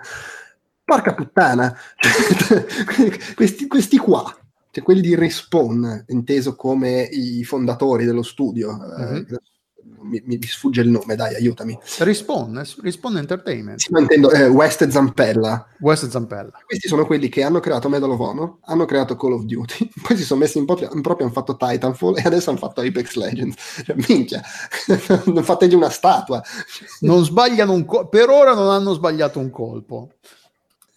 Quindi sì, effettivamente sì. A, vo- a-, a, volte paga avere gente che sa che il, proprio il, il, il, fatto proprio. Tra l'altro, di Ape- la cosa incredibile di Ape- Apex Legends è che stata, c'era stato un leak mesi e mesi fa a cui tipo su Reddit uno che aveva detto ah uscirà un nuovo Battle Royale o qualcosa del genere e nessuno gli aveva creduto. Poi sì, aspetta, veramente. scusa, vorrei fare un, un, una postilla a quello che ho detto. Hanno creato Medal of Honor, hanno creato Call of Duty, hanno reinventato Call of Duty perché Modern Warfare, poi se ne sono andati e hanno fatto Titanfall, hanno fatto, cioè, figa, va bene. Hanno smesso di lavorarci dopo, quando è che se ne sono andati? Non vorrei dire cazzate, ma che, allora aspetta, l'hanno fondato nel 2010, ehm, come si chiama, Respawn, mm-hmm. quindi eh, non, non, dopo Modern Warfare 2. Modern Warfare 2, ok, sì. sì Modern... d- diretto da West ancora. Sì, Modern sì, Warfare sì. 2. Poi se ne sono andati eh, Titanfall, Titanfall 2 e questo, cioè vabbè. e cioè il fatto è che que- quello che ha fatto un po' sorpreso uno è stato appunto il fatto che sia uscito perché nessuno se lo aspettava questo Apex Legends e due che sia uscito comunque una settimana prima di Anthem che sono giochi diversi, perché comunque uno è un looter shooter, uno è un battle royale, quindi dici vabbè, il, i due sono, si rivolgono a due pubblici differenti, però si tratta comunque di giochi che richiedono tanto impegno, cioè io non riesco a giocare a, a roba come ad Anthem piuttosto che a, eh, o a roba come a Apex Legends. Se non ci giochi tanto, è un po' tempo perso perché sono quei giochi che non, che non, si sposano bene con la partita e vai 10 minuti, un quarto d'ora e via, e via dicendo. Quindi se dedichi più tempo a uno non hai te- tempo, tempo, per l'altro. Il fatto che abbiano fatto uscire appunto Apex Legend una settimana prima di Anthem è sembrato particolarmente strano perché si fanno autoconcorrenza. Adesso non so bene i tempi, se sia magari Anthem che, sia, che, che, abbia ritardato e che quindi poi a un certo punto magari Apex Legends se lo sono tenuto lì finché hanno, potu- finché hanno potuto e poi alla fine vabbè sai che c'è, questo deve uscire perché se ci perdiamo appunto il treno del Battle Royale prima che il Battle Royale non, de- il genere finisca nel dimenticatoio sfruttiamo la cosa. Però sì è strano, è decisamente strano e Apex Legends tra l'altro ci, stanno, ci sta già adesso aspetta vediamo su Twitch quanta gente ci sta giocando ad Apex Legends che è un po' il, il termometro del... Uh, al momento ha 87, quasi 87 mila spettatori su Twitch, che sono tantissimi. Cioè, Anthem ne ha al momento, se facciamo il conto, ne ha 2300. Con tutti, però vabbè, eh, ci sono problemi differenti, quindi boh, è strano, non si sa, cioè, alla fine nessuno, non ci sono state dichiarazioni al al riguardo da parte di nessuno. Immagino che non è che Electronic Arts abbia detto vabbè, non sapevamo che cazzo fare, l'abbiamo fatto uscire una settimana prima e basta. Però sì, è, è una cosa abbast- abbastanza bizzarra, soprattutto perché è lo stesso publisher che ha fatto uscire st- un, due giochi del genere a una settimana di distanza dall'altro. E, e l'altro invece è l'altro articolo parla del fatto che eh, Anthem ha, ha, avuto, a parte che ha avuto una, un calendario di uscita particolarmente complicato perché ha, l'accesso al gioco era legato a se avevi preordinato, se avevi l'abbonamento a Origin, uh, come si chiama, Access, il, uh, il, piano di abbonamento di Electronic Arts. Uh, quindi chi chi, ha, chi, aveva pagato più soldi di tutti praticamente aveva accesso al gioco una settimana prima. Gio- la data ufficiale gio- di uscita del gioco era il 22 febbraio, quindi la gente poteva giocarci dal 15 in poi. E il gioco era in condizioni pietose dal, il, 15. È, già lo si era visto durante i weekend di, be- di eh, loro l'hanno chiamato demo, ma era letteralmente una beta perché era in condizioni pietose. Ed il gioco è uscito in condizioni leggermente meno pietose, però comunque sempre abbastanza scandaloso. E c'è stato appunto un, un, un passaparola terribile di gente che ha annullato il preordine in vista del 22 e, ha mollato lì. E quindi c'è tanta gente, c'è tanta gente. l'articolo di, uh, di Polygon fa appunto uh, la riflessione, non era il caso, ma loro ovviamente Electronic Arts ha fatto tutto questo per far avere, per avere più soldi possibili prima del lancio del gioco, però non, non è, sul lungo periodo, in prospettiva della, della sopravvivenza del titolo, del futuro del titolo, si è rivelato abbastanza controproducente, perché comunque la gente eh, nel momento in cui ha, ha, saputo delle reazioni di chi ci stava giocando, si è un po' raffreddato, raffreddato l'entusiasmo del pubblico che lo stava aspettando. Quindi poi, cioè, è un po' strana questa cosa del, dell'early access di vendere il 3-4 giorni, una settimana prima, se, se preordini il gioco, si è, ri, si è, rivelato un'arma un po' a, a doppio taglio, per, uh, una spada a doppio taglio per, uh, per l'Electronic Arts in questo caso. E lo, lo, fanno in tanti, perché adesso c'è tanta gente che sta giocando a The Division 2, non so se sia legato anche a quello al preordine. E The Division 2 pare che sia in condizioni migliori rispetto ad Anthem, non che sia difficile. Però anche lì, se il gioco non fosse stato in buone condizioni, nel momento in cui ti ritrovi a doverlo fare uscire comunque una settimana prima e magari una settimana ti avrebbe fatto comodo per sistemare ancora un po' qualcosa, insomma, insomma, eh, i publisher sembrano sempre avere, non essere partic- particolarmente lungimiranti, son, eh, pensano piuttosto al, al, soldo veloce nel presente piuttosto che, che, che sperare, assicurarsi che, che, il loro titolo abbia un futuro solido e, e a, a lungo termine. Io ammetto il totale disinteresse per entrambi i giochi, a parte no, la, infatti, la stima no. per Apex Legends. Uh, però vabbè, no, sì, è comunque interessante come tema del momento, diciamo. Uh, tornando invece a parlare di gente che lavora. Figa povero Sakurai.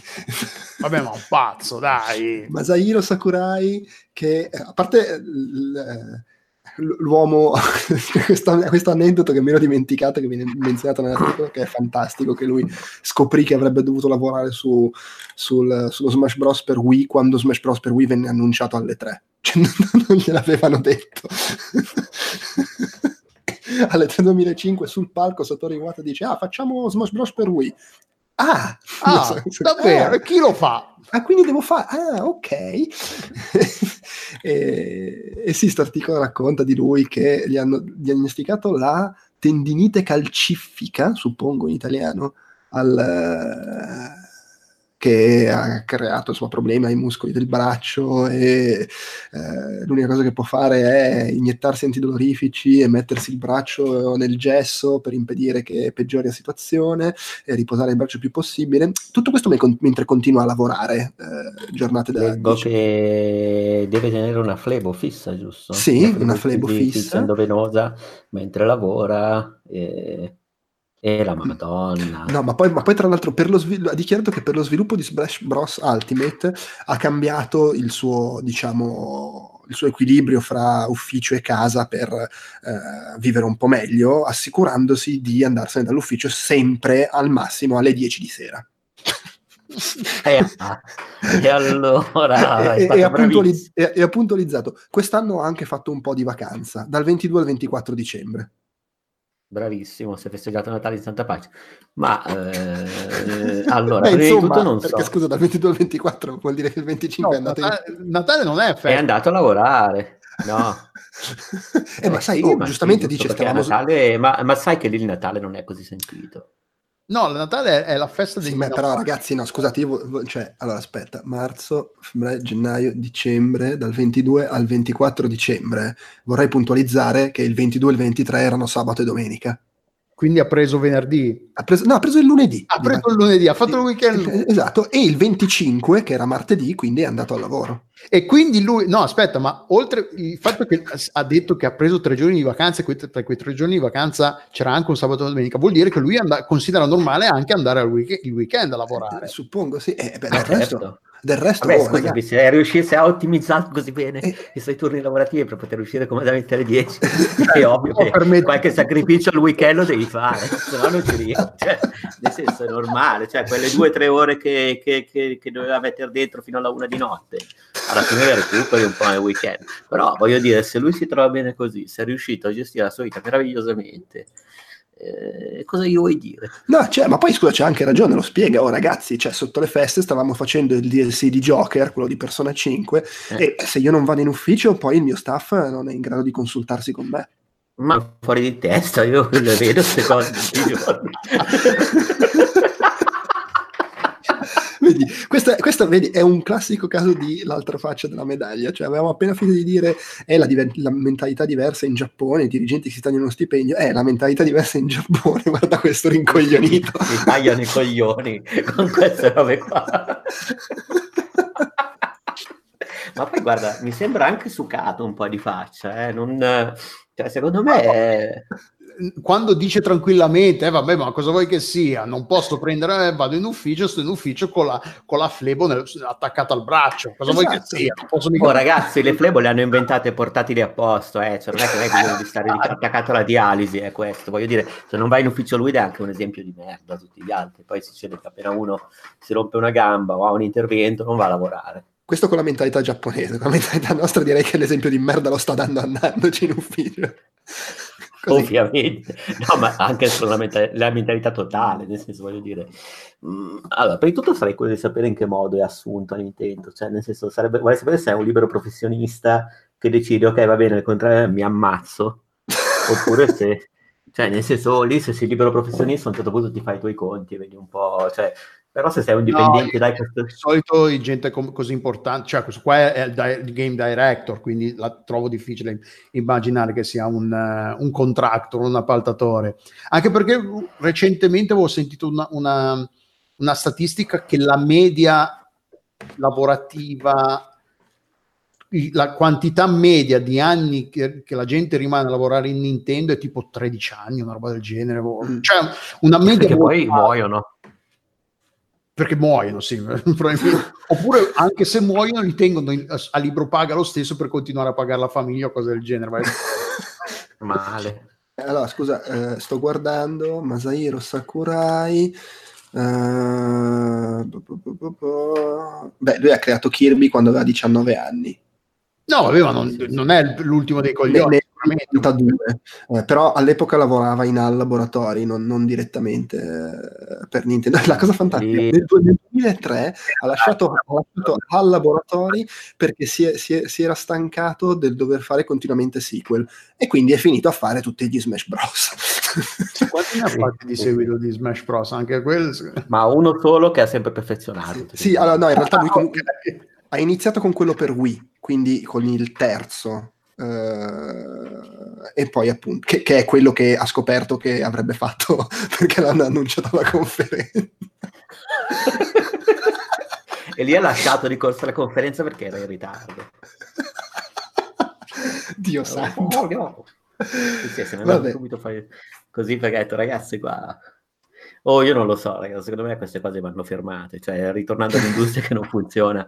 Cioè, io penso che veramente finché esisterà questa cosa e ci sarà qualcuno che lo consideri un esempio virtuoso cioè io penso che non si ristrutturerà mai niente no no è chiaro sì. perché comunque sicuramente c'è gente che è contenta che lo ammira, dicono no, è l'unico modo per fare andare avanti una cosa così. I videogiochi sono diversi da tutte le altre evoluzioni, è vero, ma non così diverse. no, ma infatti, ma comunque io soprattutto basta, cioè sono- non- è intrattenimento, possiamo, cioè, se, se sotto Cristo si fa sta vita e l'industria è così, rinunciamoci a questa industria. sì, sono abbastanza d'accordo ma lo dico seriamente, eh, voglio dire, basta. Cioè, non- è ovvio che non senso, succede, però eh, sarebbe giusto, non lo so, non so come dire. Ma le spigolature No, su ma, cui si ma poi veramente, ma poi io mi immagino lo stress dei dipendenti che hanno sto qua, sto supervisore che va in ufficio con la plevo, io ho la febbre, ma cosa faccio? Vado a casa e faccio una figura di merda. Cioè, il cagotto, veramente, crei veramente, un, crei veramente un ambiente, questo è veramente tossico. Questo va in che- ufficio col braccio ingessato perché sennò gli esplode. Ma no, sì, ma Sì. poi lo dice, sì, l'alternativa è o eh, mi imbottisco di antidolorifici oppure mi faccio ingessare per evitare che le... le- eh, eh, cos'è che dice? Rapture, cos'è che si, Sì. come si traduce Eh, Rapture in inglese? rottura, strappi dei, dei muscoli. Gli strappi, sì, che gli strappi si, si di- diffondano per- nel resto del braccio, sì. No, ma dai, ragazzi, ma questo deve... questo- Ma poi il fatto che non sia sostituibile è vergognoso. Sì, no, Ma- poi aspetta, le, le spigolature su, spigolature su cui si chiude l'articolo. Nel 2014 eh, aveva dichiarato che lo Smash Bros. per Wii U sarebbe stato il suo ultimo. E i dirigenti di Nintendo sono scoppiati a ridere, probabilmente. Gli hanno spezzato il braccio. No, aspetta, No, ma no, voglio dire, anche il aspetta, fatto che la aspetta, aspetta, figura... L'ha dichiarato in un'intervista a Game Informer. Io mi immagino proprio arriva la coppia di Game Informer in Nintendo e Satoru Iwata e Miyamoto lo prendono, prendono proprio, vanno a- al vicolo di Sakurai e gli scoppiano a ridere in faccia e se ne vanno senza, senza dire niente. Ma non solo. Eh sì, Tu- oh, ragazzi, tutte- io devo tutte queste- perché sennò Queste, queste dichiarazioni magari fa anche un su- sacco di task, eh, magari fa anche un sacco di task eh, che Va a prendere le merendine per tutti, prepara il caffè. Ma vai a sapere. Però È- è ecco, tipo trovo Agrezzuko. incredibile- Ma il fatto che se questa persona non può essere, voglio dire, non stai lavorando in un team piccolo, io capisco la creatività, capisco un certo tipo di discorso, però non puoi non essere insostituibile. No, no, Cioè, ma, è cioè, una- ma- ma in, un- in un'azienda che comunque ha, eh, voglio dire, eh, delle procedure, cioè, ma dico, È chiaro, ma sì, ma assolutamente. Ma, Tu eh, sopravvaluti il, live- sopravvaluti il livello di organizzazione all'interno di, una- di un'azienda di videogiochi anche dalla dimensione di Nintendo. quello indubbiamente No, ma vero. guarda, io non è che sto sopravvalutando, io dico solamente che veramente una persona non può essere completamente sostituibile. Io capisco la- le responsabilità ad alti livelli, capisco che probabilmente devi dare una presenza anche a fronte di uno stipendio particolare, cose di questo tipo, però che veramente tu devi andare lì con sta flebo e mi tocco anche le palle, io se c'ho un ufficio con la flebo, eh. Ma poi c'è nel, nel lavorare. 2000 ma poi nel, nel 2019, voglio dire, fate una, una- una- se proprio c'è bisogno di parlargli, Skype, non lo so, WhatsApp. infatti, Sì, porca ma qui è anche la cultura aziendalista della presenza sul posto, secondo me, dai. Ti, ti timbra il Cioè, questo cartellino. qua vuol dire che non poteva stare a casa tranquillamente col suo bel faccione e spiegare No, cosa fare al suo team. Io adesso me lo sto immaginando che tutte le sere alle 9.45 si mette a compilare il file Excel con tutte le attività che ha svolto durante il giorno col braccio che gli sanguina mentre lo compila. E beh, però così va a casa alle 10 e si riposa un po'. Eh no, Eh, cioè, fa- se- che no, poi ma- tra- non, so, se- non so in che ufficio lavorasse, ma perché magari Kyoto le, le- le condizioni di, di pendolarismo sono diverse, però a Tokyo è abbastanza facile che la gente lavori, a- viva a un'ora e più di distanza da casa. No, no, ma Quindi secondo, se- secondo me lui, la- lui vive a Hiroshima e tutti i giorni prende lo Shinkansen per andare a Tokyo. Secondo con, me, la, con la invece, flebo. secondo me invece non, eh, non ha una casa sua. Dorme in ufficio. Ma no, in ospeda- dorme in ospedale. Dorme in ospedale. Cioè, ha ottimizzato tutto. Voglio dire, perché- parte, anche perché voglio è- dire, poi non è che può andare a casa con sta flebo, qualcuno gliela deve infatti è, cambiare. è giusto, le- eh, primo, secondo, metti che si sente male e rischia di morire, in ospedale lo salvano, altrimenti se no c'è il rischio che il giorno dopo non possa andare in ufficio. E in ogni Ma caso, assolutamente. io vorrei Ma poi sto sottoline- guardando sotto- no, ma sottolineerei che nell'intervista in cui diceva queste cose, sto morendo e ho passato il Natale a lavorare su DLC, e anche l'intervista in cui ha annunciato che ce ne saranno sei di DLC. e la- l'intervista si conclude con lui che guarda dentro la telecamera e dice chissà se mi potrò mai prendere una pausa. Comunque sono 20 minuti dal Kyoto City Hospital alla sede di Nintendo, quindi secondo me... Ho guardato adesso. Mandiamolo gli ame- Guarda che non è così lontano, puoi permetterti di andare. Puoi permetterti di andare a casa anche alle 10 e un quarto a questo punto, cioè voglio dire, perché devi fare, devi fare tutto di fretta? Ah, ma poi adesso stavo scor- scorrendo i, i- come si chiama? I commenti e Mr. Spo dice nella, full- nella- nella traduzione intera della- della- dell'intervista Sakurai fa notare che ah, sì, è, è un game developer freelance a quanto pare, quindi non è direttamente, cioè non è un full time eh, per Nintendo, quindi potrebbe anche fare farsi la sua eh, working schedule, potrebbe prendersi un po', andare in ufficio quando vuole, andarsene quando vuole. E ma essendo freelance Nintendo probabilmente gli dice oh, se non stai in ufficio va Sì, ho capito, però se, se è così importante da non, potersene, da non poter prendersi un giorno di pausa, cioè è, è con- o sei così for- scusa, ma lo sai come funzionano queste cose? Gli dicono che non può prendersi un giorno di pausa perché è troppo importante, così lui va, e nel momento in cui si prende il giorno di pausa lo licenziano perché ovviamente non è vero che è così importante. Ma poi No, lui lo dice, potrei- penso che potrei, eh, potrei andare in ufficio una volta alla settimana e nessuno penso che me lo farebbe notare. Mi si direbbe accorgerebbe.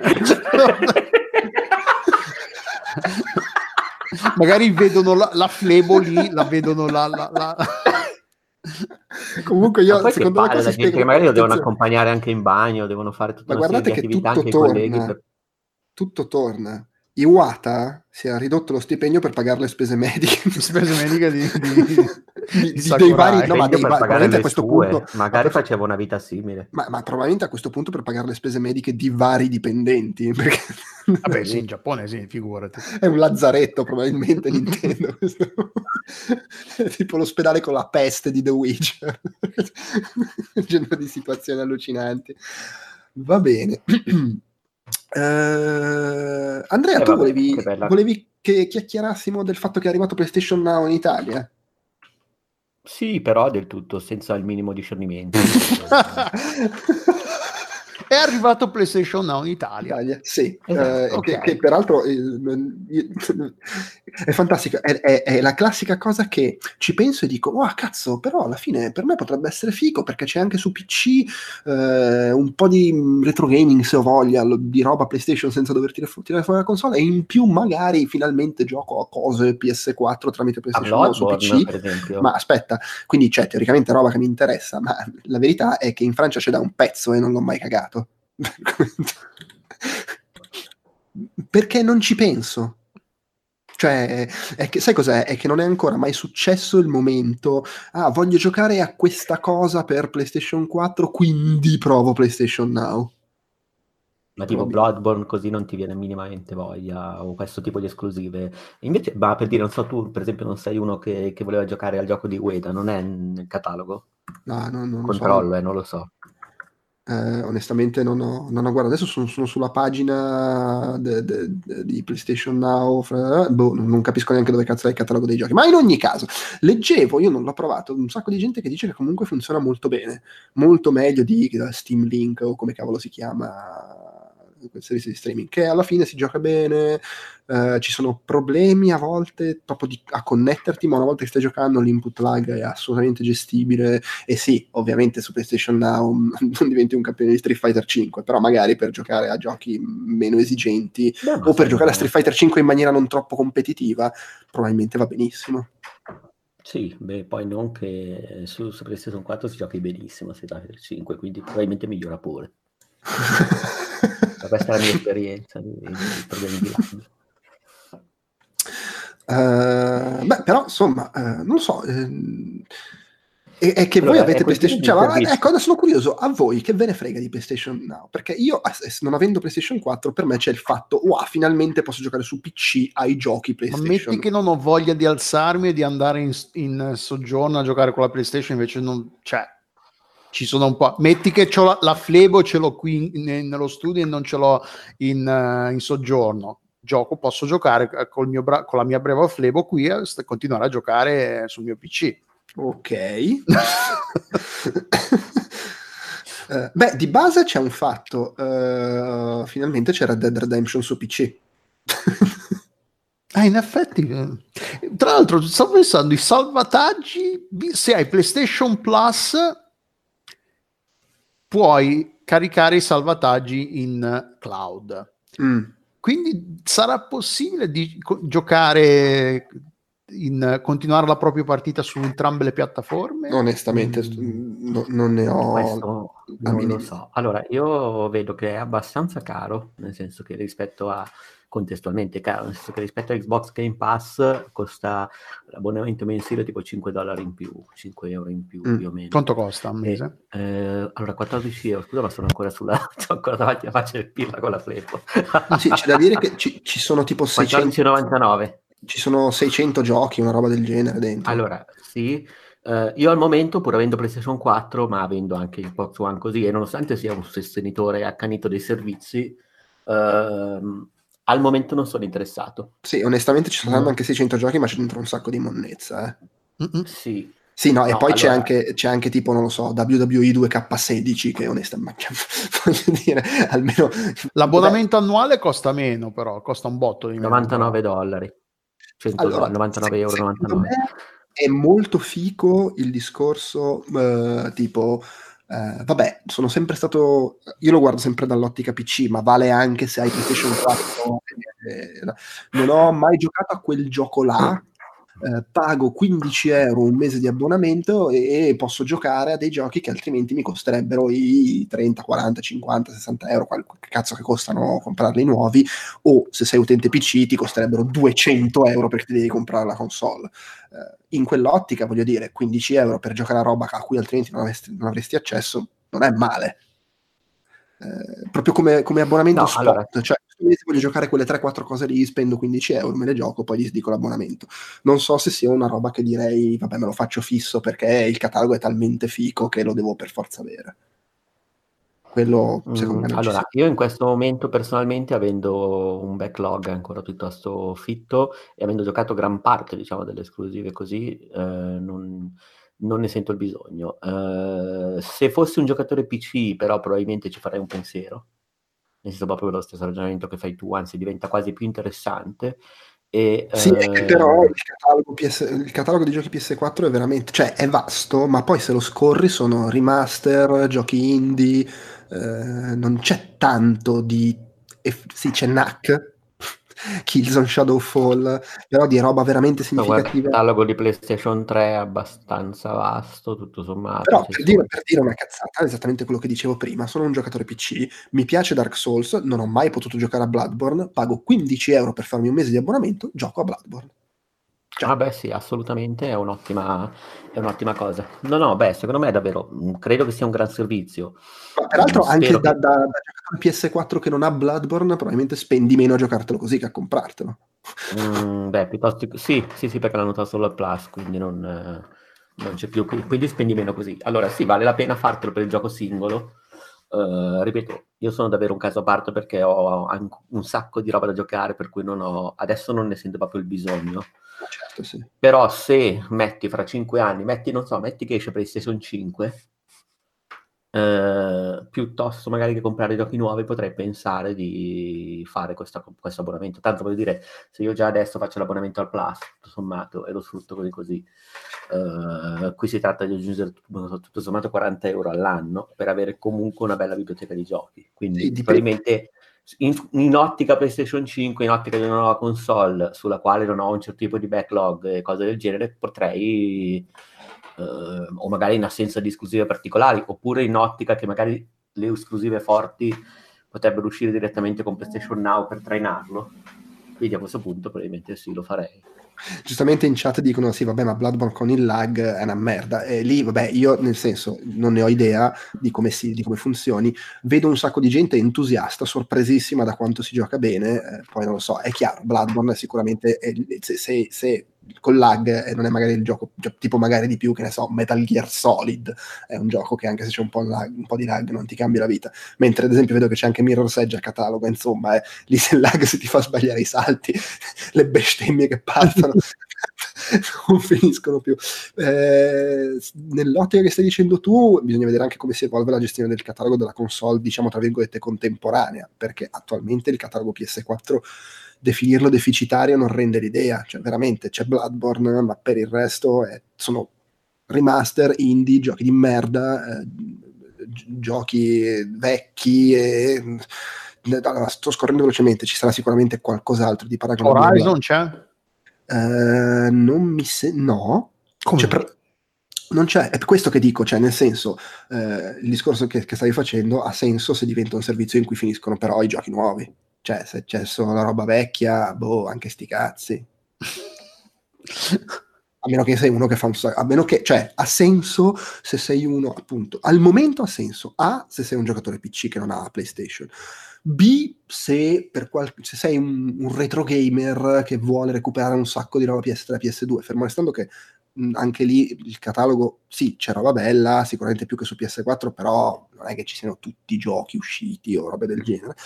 E ha senso probabilmente se sei uno che si compra, cioè che oggi compra magari PlayStation 4 e dice, vabbè, mi faccio l'abbonamento magari anche solo per due o tre mesi e un botto di giochi li recupero così. In quel caso probabilmente ha anche un suo senso. Eh, fermo restando che ripeto, un botto di giochi. Non so quanti di questi giochi PS4 sia poi così importante recuperarli. Eh, per cui sei stato bene senza finora, non è che adesso che ci sono su. Sì, ripet- cioè, secondo me veramente al momento è, è, è uno Vabbè, un fico se ci sono quei, quel, quella mangiata di giochi PS4 che c'è nel catalogo. Io sono un giocatore PC, comunque non ho alternative perché non ho intenzione di comprare PS4, quindi sì, vabbè, 15 euro e gioco a Bloodborne e se c'è il lag, vabbè, pazienza, almeno vedo un po' come cazzo è, già che ho speso 15 euro provo anche, boh, che ne so, Dirt 4, non so, qualcos'altro che sia esclusivo. e, però tolto quello e tolto appunto il pazzo che vuole spendere 15 euro al mese per giocare a, a Forbidden Siren PlayStation 2 in streaming, non so onestamente che senso abbia oggi se non come passo, cioè passo per arrivare poi a un futuro invece in cui il catalogo di PlayStation Now sarà una figata. No? Boh, speriamo. Altrimenti, boh. Boh, io, cioè, non essendo gio- avendo la PlayStation 4, eh, avendo la PlayStation 4 ed essendo giocatore PC, sarei curioso di provarlo, boh, perché alla fine sì, cioè, anche se hai la PlayStation 4, per dire, se, se però non c'è la roba nuova, chi se l'incula? Io vorrei, vorrei, giocare a Devil May Cry 5 e dice vabbè mi faccio l'abbonamento a, Play, a, PlayStation Now ci gioco un mese è finita lì. Però se, finché appunto anche se ci sono 600 titoli se sono 600 titoli inutili di cui non ho sentito la mancanza finora non è che adesso perché ci sono ah madonna ci devo giocare assolutamente i, i, tipo i, i, remake di Crash Bandicoot. No no chiaro sì. Beh allora secondo me può essere che comunque siamo in un mondo in cui la gente è abituata a Netflix a queste cose qua cioè, e quindi ha il fatto, vabbè, mi abbono e ho accesso al catalogo, scon- non è sconfinato, però che ti, dà ti, dà, ti fa l'effetto di essere sconfinato. Mm-hmm. Uh, uno che non è un giocatore super uh, hardcore uh, che gioca tutto, sarcazza, e che appunto compra oggi PlayStation 4, vede sta roba e dice, vabbè, oh, ho l'abbonamento mensile e ho improvvisamente 100 giochi da provare. Sì, Fighe. anche quello è vero, anche, è anche vero perché, cioè, dipende su 600 giochi, anche se ce ne fossero top 12. Sì, ho detto, ho detto, 100 perché pensavo a quelli PS4, perché magari a questo qua dice sì, vabbè, ma che cazzo me ne frega di giocare a un gioco PS2? Questo tipo di personaggio che stavo no, Ma anche fosse un gioco al mese, ti piace un gioco al mese, cioè un gioco al mese va anche bene. Alla fine, se ti fai la, anche, facendo anche l'abbonamento annuale, sono 99 euro, 99 di, di ISO 12, quant'è che fanno? Sono 8-9 euro al, al mese. Mm No, ma cioè, una volta che, che, un gioco nuovo costa 70 euro, eh, ti fai questo abbonamento, magari mh, mm, ti compri la PlayStation 4 adesso, ti fai questo abbonamento e ti recuperi un po' di roba. No, sì, infatti sì, in quell'ottica sì. Ma poi voglio dire, immagino che sia un catalogo in evoluzione, quindi capace che fra due mesi ti trovi dentro roba che adesso non c'è, quindi ti, ti diventa sempre più, più ghiotto. Cioè, è per quello che dicevo, probabilmente in ottica PlayStation 5 io penso di, che lo potrei fare. Sì, sì, no, beh, per carità, potrebbe, potrebbe, starci. Poi, vabbè, c'è sempre la speranza. Adesso non vorrei sconfinare in quel discorso perché l'abbiamo già fatto in un Outcast Weekly di, di poco tempo fa e lo si riaffronta in quello della prossima settimana con, Walone però c'è sempre la nostra idea del arrivare a un futuro in cui qualsiasi hardware compri hai accesso a tutti i servizi di streaming e quindi mh, mm, se cazzo ne so, ho l'hardware uh, di, di, di, Microsoft, però c'è l'app di Sony e quella di Nintendo, che vabbè sarebbe il sogno per quanto mi riguarda. e, in quell'ottica magari è un passo verso l'evoluzione, verso la, la visione agnostica del software e si passa dallo stato attuale del per, per, accedere a tutti i servizi devi comprare tutti gli hardware a una situazione in cui posso accedere a tutti i servizi sul singolo hardware che ho comprato, che secondo me sarebbe preferibile. Però, Decisamente, sì, sì, su questo sono d'accordo. Eh, sarebbe com- ci sarebbe comunque la rottura di cazzo delle esclusive e se vuoi giocare a Mario, a Halo e a Last of Us devi abbonarti ai servizi di tre aziende diverse, però perlomeno... Eh, vabbè, no, ci, stiamo arrivando, ci, siamo, no, ci siamo arrivati anche con i film adesso, perché adesso Disney ha la sua roba, Netflix, Hulu, Amazon Prime, eh, cioè... Eh, quello sicuramente, però quantomeno, cioè, anzi, tra l'altro è, è, è diverso anche da come l'ho messo, perché non è solo cioè, adesso vuoi avere accesso a tutti i servizi, devi comprare tutti gli hardware. l'idea sarebbe ho accesso a tutti i servizi non solo sul singolo hardware che ho comprato, e ancora meglio, ho accesso a tutti i servizi su tutti gli hardware che ho. Cioè, se è tutto disponibile in streaming, vuol dire che io posso giocare al cazzo che mi pare, previa pagamento di abbonamento, su tutto quello che ho in casa, che sia lo smartphone, il tablet, la, la, la smart TV, la PlayStation 4, lo, cioè... Però Ma vabbè, eh, attenzione, se giochi su PC, eh, il servizio, i giochi li puoi scaricare no, ecco, il download dei giochi c'è solo su, su PlayStation 4. su PlayStation 4 Sì, e ti devi connettere una volta ogni sette giorni, più o meno, giusto? Che vedi, Cioè, per, il- per tenerli attivi devi, tenere- devi connettere la console almeno una volta alla settimana, però per il resto Sì, giocare. Ecco, io invece sì, vabbè, però nel- questa è una cosa che comunque ci sta nell'ottica di è un servizio di Sony che quindi ti dà qualcosa in più se lo sfrutti su- sulla macchina Sony, senza Ecco, contare che sì. è anche ovvio, nel senso è anche una questione di hardware, cioè su PlayStation 4 puoi scaricarli perché PlayStation sì. 4 supporta quei giochi, il PC no, e quindi Ma per guarda, io in forza... realtà ho guardato adesso tutto il catalogo e, e comunque in realtà penso, mm, penso che per 90 e 99 euro all'anno, mm, se non avessi la roba indietro che ho da giocare, quindi per dire se fossi in pari, tra virgolette, diciamo, ho di... me lo, me lo farei subito.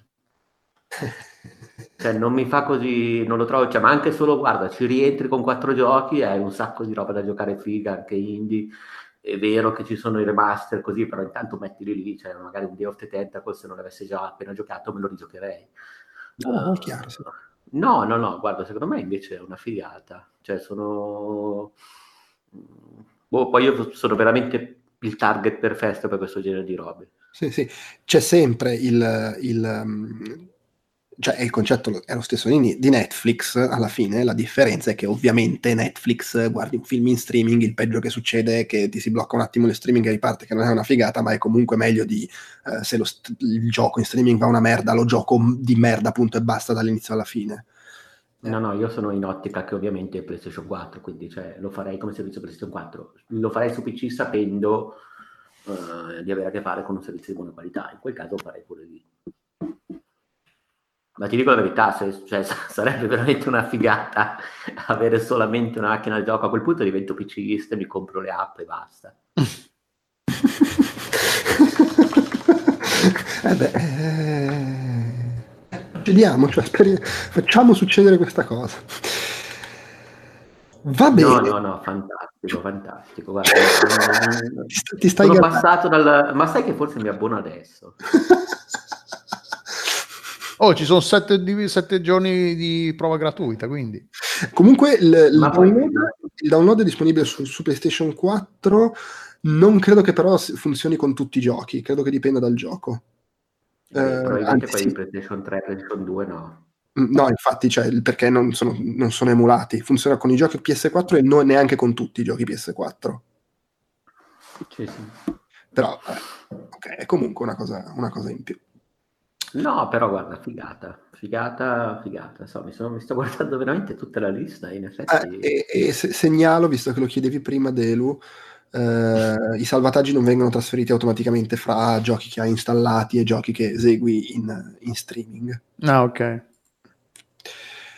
Va bene, va bene. Eh, vabbè, allora, velocemente le segnalazioni, articoli video, vedo che hai segnato un paio di cose, se vuoi dire cosa sono, poi trovate comunque il link nella descrizione dell'episodio.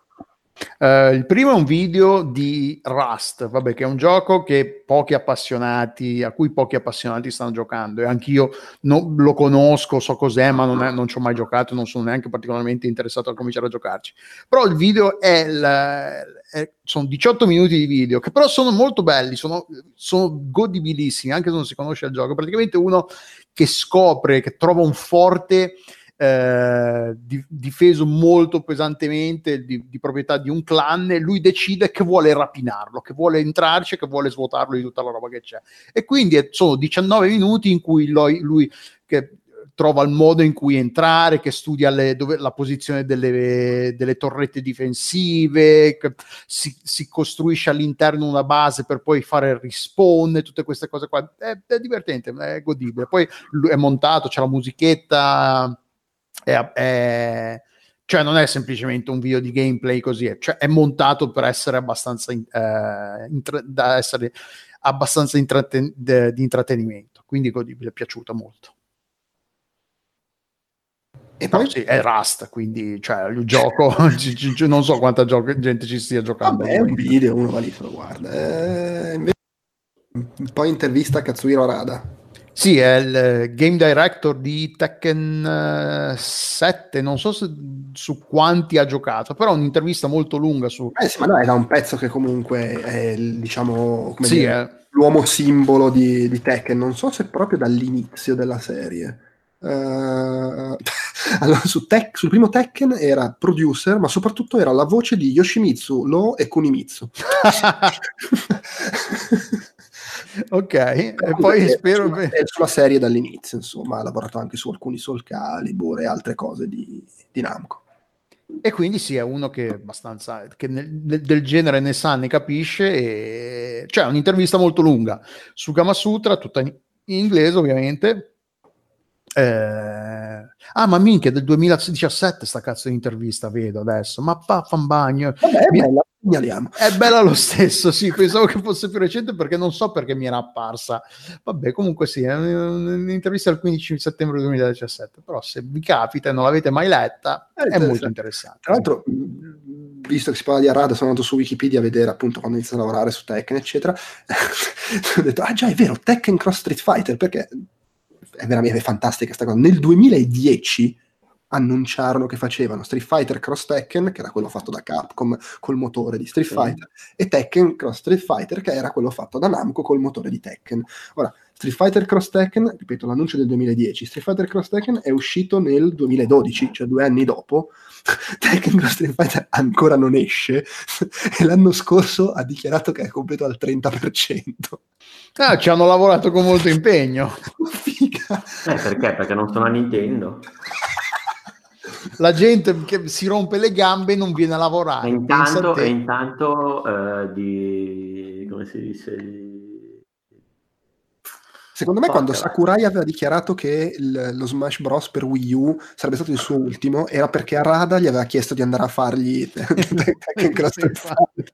Senti, ci sono- dobbiamo portare avanti questo progetto. Esatto, è solo che Nintendo lì è intervenuta, è andato Iwata e gli ha detto guarda che noi ti paghiamo la Flebo però, eh. Attenzione, so che in Namco non la pagano la Flebo. eh, allora, Non è tra i benefit di- inclusi nel contratto. eh, infatti.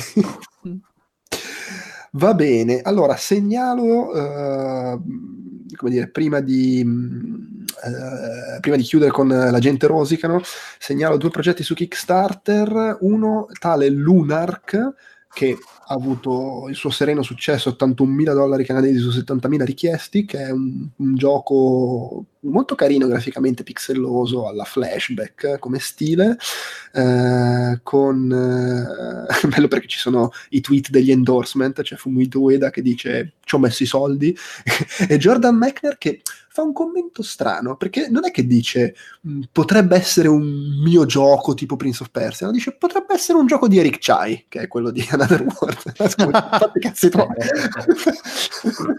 Ma ha messo i soldi alla fine però. No, no, non lo dice, eh, e in È effetti un po' il calcaterra fra, fra dei- le varie, eh sì, fra le varie immagini della campagna c'è questa cosa che alla fine è carina, c'è una gif animata fatta dal, dallo sviluppatore in cui si vede l'omino, cioè non sono proprio loro, però sono chiaramente loro, l'omino di flashback che spara all'omino di Prince of Persia. Eh, che vabbè, è un così per che dice, e questo descrive le mie ispirazioni. Eh, l'altra cosa che segnalo è questo Summer in Mara, che è un gioco di questo genere un po' buffo strano eh, in cui coltivi fai coltivi campi e sei abbandonato in questo luogo disperso esplori un po' sandbox eh, con questa grafica un, un po' cartunesca che ha, tra- ha dei tratti che secondo me ricordano fan- mi fanno venire in mente un po' un Wind Waker dei poveri eh, però evidentemente piace perché vedo che di 20.000 euro richiesti ne ha tirati su 233.000 eh, quindi buono, bravi per lui, anche di questo trovate il link nella descrizione dell'episodio. Allora, eh, visto che non c'è il Voodoo Lounge, dato che eh, Quedex non è con noi oggi e senza di lui non si può assolutamente fare, è vietato, eh, chiudiamo con la gente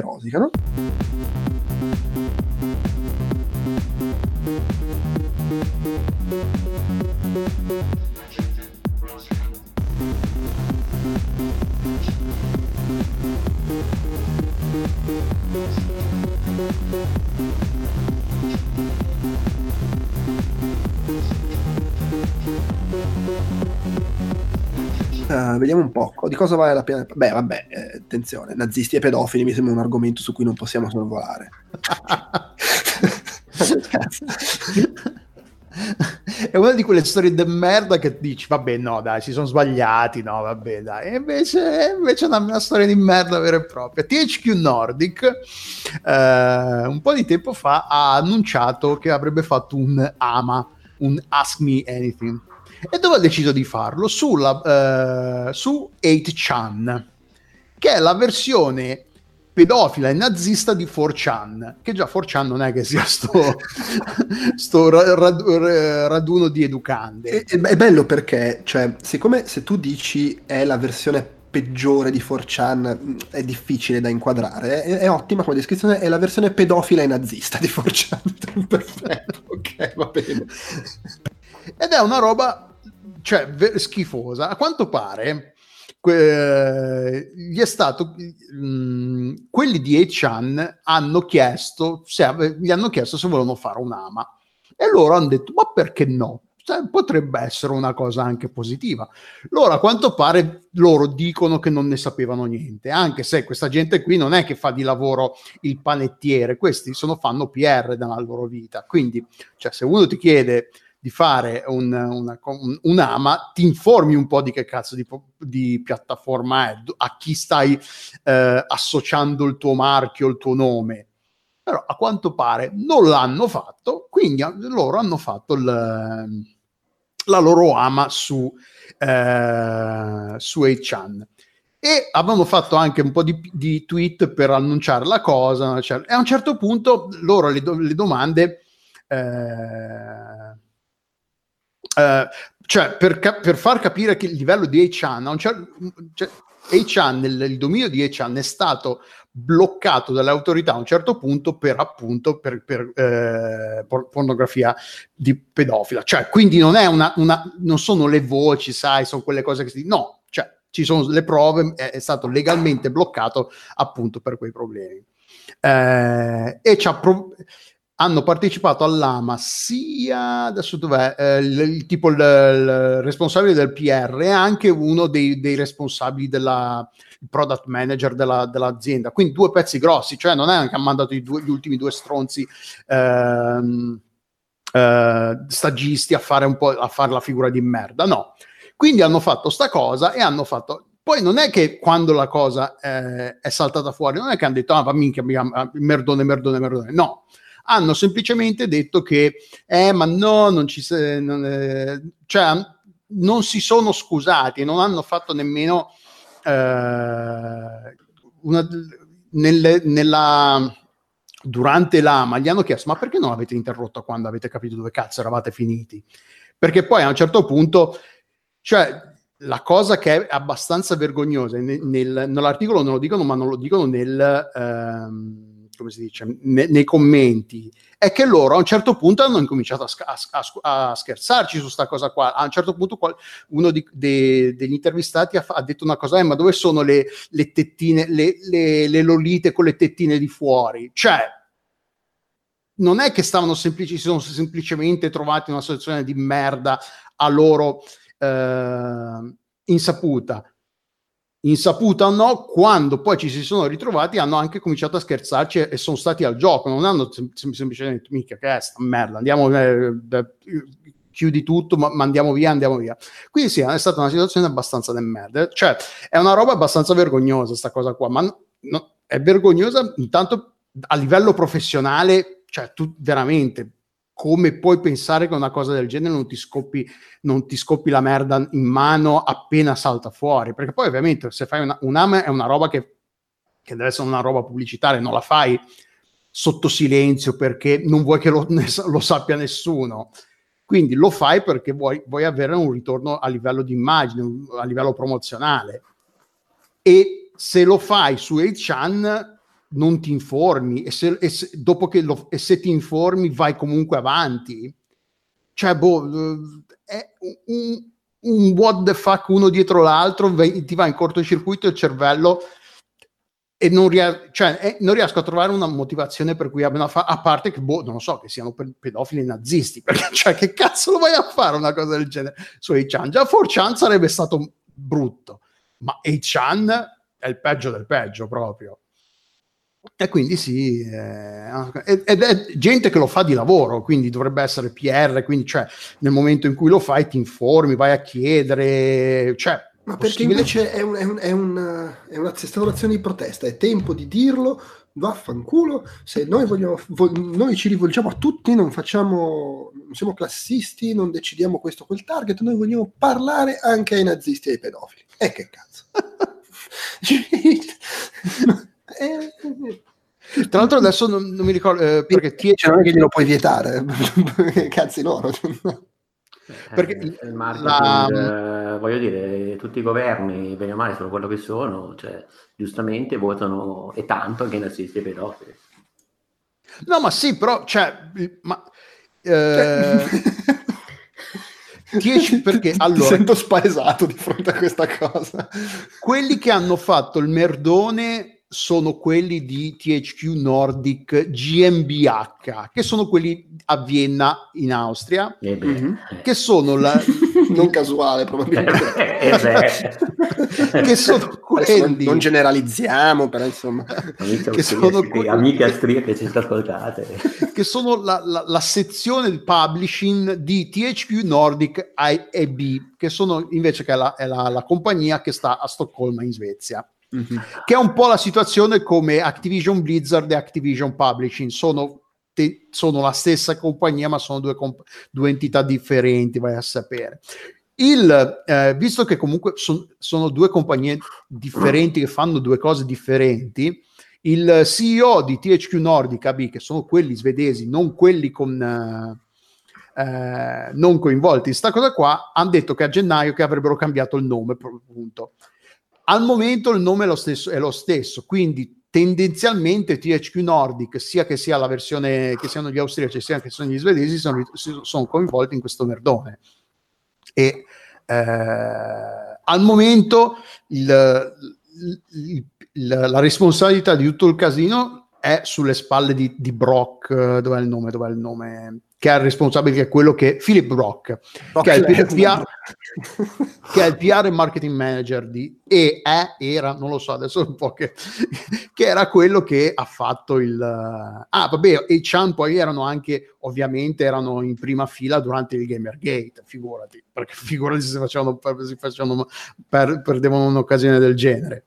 Eh, e di, co- coinvolto c'era anche eh, Given Pollice eh, no, Pollice dov'è il nome? Che è un, un altro pe- pezzo grosso della, della, compagnia. Però sì, no, è, è, un, è, una roba assurda sotto tutti i punti di vista, cioè veramente non... Eh vabbè, cioè, pazienza, eh, si, vede che gli, fa, gli, gli piacciono, gli, gli piace, magari ritengo, ma no, ma in fondo It-chan, se non guardi le inserzioni strane, gli insulti che volano, c'è della gente brava. Non sono tutti così, ah, in, in, fondo anche It-chan ha fatto qualcosa di, esatto, hanno, hanno fatto anche cose buone. Oddio, santo. A proposito di, di, gente che ha fatto anche cose buone, già uno che si chiama Dead Mau, Mau 5, Dead Mouse, Dead Mouse penso Dead Mouse scritto col 5. Vabbè, ma c'è, ma, ma insomma, è, è, un DJ che mentre giocava in streaming a Player Non Battleground eh, gli sono partiti gli insulti omofobi, ha sbroccato, l'hanno, l'hanno bannato da, da Twitch poi lui ha fatto un post di non scuse. allora non parli, scusa. fantastico. ma vaffanculo, eh, questa roba, ma dai, è chiaro che non è che io penso che sono tutti delle merde gli omosessuali, è che lì mi è uscito sto insulto per quello là che è uno stronzo e poi comunque qua c'è della gente che, che ti guarda mentre streaming e non aspetta altro che, ti, che tu dica una cosa sbagliata per sputtanarti, ma dico io, ma in che mondo di merda viviamo? e poi ha fatto un altro post in cui diceva i miei manager mi hanno detto di non fare altre dichiarazioni, ma io la faccio perché voglio dire la verità quando è palese che lo fa perché gli hanno detto di farlo. in cui invece è molto più posato e dice no ma voglio assolutamente scusarmi. Effettivamente col senno di poi anche quel posto di non scuse è stata una cazzata ho aggiunto l'insulto uh, all'errore e assolutamente uh, non, non, volevo offendere più nessuno anzi ho sbagliato a dire quelle cose Twitch ha fatto bene a bannarmi eh, eh, la cosa bella però è che anche nel secondo post di scuse comunque non si scusa per aver dato dello stronzo al giornalista che ha, messo, ha fatto scoppiare il bubbone. Dio santo. Vabbè. Vabbè. E, però è molto più bello Carton che hai perso la causa. Eh, peccato che non, chi è che non ne aveva parlato, po, non avevamo parlato con Pocotto di questa cosa qua? Forse sì, non mi ricordo. Eh, che tra l'altro non è l'unico che aveva fatto questa causa, perché lì Alfonso Ribeiro, l'attore che faceva Carton in uh, Will, il principe di Bel Air, ha fatto causa a Fortnite sostanzialmente sì, perché la, la, puoi fare la, la, danza che faceva lui nella, nella, serie tv come danza per festeggiare. puoi comprare, è tra le emote che puoi comprare. Ah, ecco, tra l'altro. Ecco, penso che il punto sia quello. Sì, perché dice non mi hanno consultato e soprattutto non mi danno soldi, eh, però la, corte gli ha detto, eh vabbè, ma non si può mettere il copyright su un, un ballo. A quanto pare i, i, passi di danza non sono tra le, tra le opere di ingegno che possono essere coperte da, dal diritto d'autore. Mm-hmm. Che boh, è, è, interessante, cioè io non essendo esperto di, di diritto di, in generale, ancora meno di diritto di, della, sulla proprietà, della proprietà intellettuale, cioè veramente sarebbe interessante de, de, vedere, decidere e scoprire cosa viene considerata come un'opera di ingegno che, che può essere coperta da diritto d'autore. Se lui la, se l'ha creata davvero lui questa danza, qualcuno ci fa dei soldi, boh, è un po'. Si, siamo un po' nel, nell'area grigia del è sua o non è sua, è giusto che qualcuno ci faccia dei soldi e lui non si becchi niente o no? Boh, mm, cioè, alla fine so. sì, la, la, la, la allora, però attenzione, no. attenzione, va detto una cosa, L- quello che è stato negato a, a, Ribeiro è di mettere copyright sul ballo.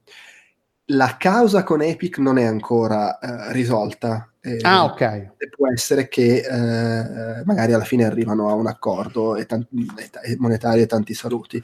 Eh, però quella è ancora in ballo, così come c'è quella del rapper Tumilli, leggo, che insomma si è lamentato per lo stesso motivo nel, nel gioco. C'è una mossa che è la sua perché lui, lui, dice eh, sostanzialmente il fatto che riproducono una mia mossa equivale a riprodurre le mie fattezze nel gioco senza che io abbia dato il permesso. La risposta di, Epic, la risposta di Epic è fantastica perché dice no assolutamente non stiamo riproducendo le tue fattezze perché tu non hai mai combattuto in un battle royale usando delle armi per ammazzare altre persone. Yeah. Beccati questo.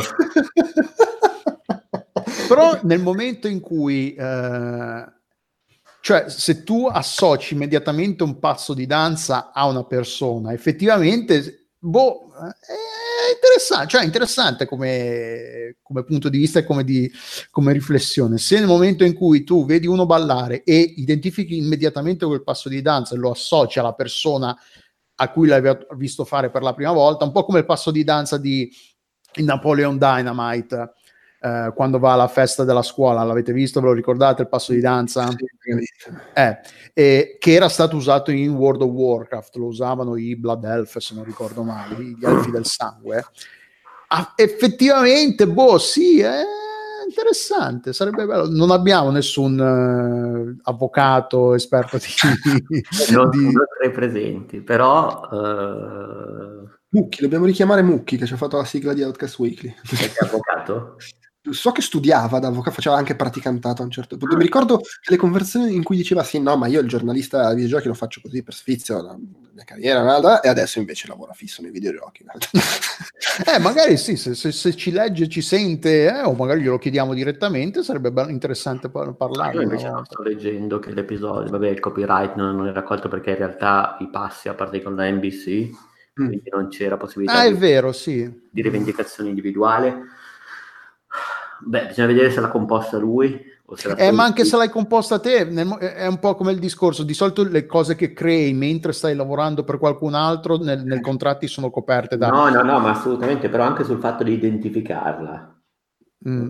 Cioè io capisco, però voglio dire, allora qualsiasi tipo di di meme, ma poi non lo so. Io... Sì, anche i meme nel momento in cui secondo me diventa, Tatiana diventa, per dire. Diventa molto è, è un, Eh, anche curioso di sapere se Ribeiro ha bisogno di soldi adesso. No, ma secondo me lui ne- no- non credo, cioè secondo me lui ne fa una questione proprio di, oh, ma vaffanculo, questa è chiaramente una roba che ho reso famosa io e, e non mi avete neanche parlato. Perché poi la cosa surreale, secondo me, in realtà... Se glielo questa. chiedono, probabilmente dice di sì e non è un problema. La cosa surreale è questa, in un mondo in cui non si può fare un cazzo senza chiedere il permesso a livello di riprodurre robe in film, eccetera, è folle che Epic non abbia detto, vabbè, oh, ma chied- diciamoglielo per eh, non correre il rischio di tutto sto, tutta sta rottura di coglioni.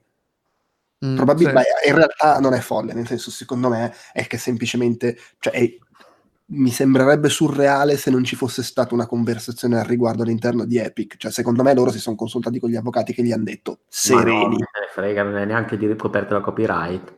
Infatti, cioè, secondo me c'è stata questa conversazione. Gli avvocati gli hanno detto siamo tranquilli.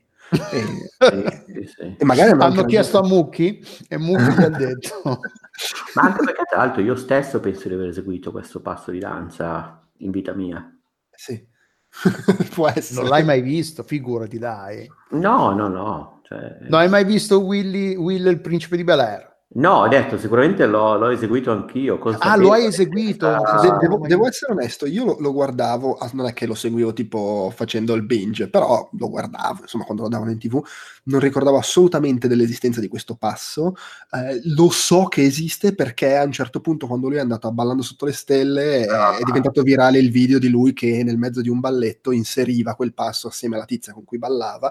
E a quel punto io so che quello lì è il balletto, e allora sono andato a vedere i video in cui lo faceva nel telefilm, ma in realtà anche guardando i video non me lo sono ricordato di averlo visto all'epoca che faceva sta cosa.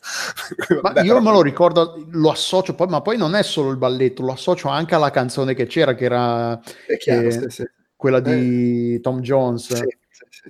Eh, com'è? Eh, il titolo della canzone mi sfugge adesso, Eh, però non mi ricordo. It's not unusual. Eh, sì, forse sì. Unusual, Esatto. Sì. Ogni volta che lui sentiva quel pezzo cominciava a ballare, faceva quel, quel pas- passo di balla. Sono le due cose in- inscindibili, non puoi pensare a una cosa se non pensi all'altra e viceversa. Sì, sì, ma infatti, ma vedi, per dire, eh, questa cosa mi fa venire in mente in, ehm, come si chiama, in, eh, in Captain Marvel, non è uno spoiler, però in Captain Marvel a un certo punto succede una roba con un sagomato, vabbè, si sa, è ambientato negli anni 90, succede una roba con un sagomato di un film, che è un sagomato di True Lies, si vede.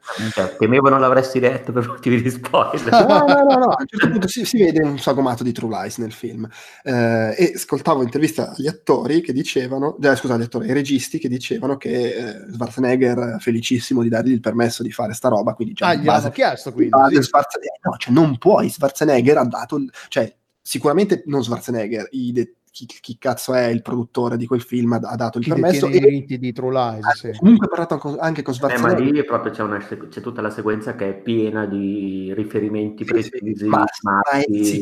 Che hanno dovuto contrattare per, perché è la sequenza dentro al blockbuster che si vede nel trailer che c'è una sequenza nel blockbuster Ma sicuro film, ma secondo me alcuni film sono stati messi anche per motivi di marketing su film di prossime uscite. sì e probabilmente molti dei film che sono in quella scena sono in quella scena perché sono de- de- de- di, di- di- di- coproduttore di Captain Marvel e quindi non era uno sbattimento avere i diritti ma raccontavano i registi che in realtà in quella scena loro avrebbero voluto avere il sagomato di The Mask perché The Mask il personaggio è verde e quindi facevano la gag che lei lo vedeva con la coda dell'occhio e lo scambiava per uno scroll Eh, ma no, non, non hanno potuto perché non gli hanno dato il permesso di farlo quindi, cioè, capito? Cioè, non puoi mettere un... ed è tutto così, cioè le robe che si vedono nei film, di tutte c'è il permesso, è per questo che Ready Player One veniva considerato un film irrealizzabile. Sì, sì, è vero. Però secondo me il discorso è leggermente diverso. Mm, nel senso, io capisco che... Oddio, è leggermente diverso, ma non saprei dirti nemmeno perché. Nel senso che nel videogioco c'è questa feature Ma probabilmente è diverso per la natura della cosa, nel senso, e magari veramente c'è stata una conversazione con gli avvocati che gli hanno detto: no, ma tranquilli, cioè, questo balletto non è, non è sotto copyright, fate il cazzo che vi pare. Vai a sapere. Sì, no, eh, poi non lo sappiamo, sono, sono- sono ipotesi. Vabbè, comunque è interessante come cosa. Eh, non è esattamente una novità, comunque come la caratterizzi nella tua descrizione qua in scaletta, Steam sta diventando la oh è già la merda.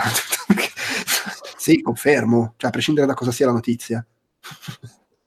Ah, sì, eh, tutto Ah, parte Rape Day, Rape Day, il- dal video di, eh, di Jim Sterling, che è un po' che ne parla, è uno dei suoi cavalli di battaglia, di come l'approccio di, Sti- di Valve su Steam sia va bene tutto, potete pubblicare qualsiasi cosa su Steam, che è Mhm. fondamentalmente come per dire non ce l'abbiamo per i coglioni di, eh, di stare dietro a tutte le centinaia di, di roba di, di giochi che giochi, poi giochi è una parola forte per tanta roba, Mhm. della, tanta della roba che esce su Steam al giorno d'oggi.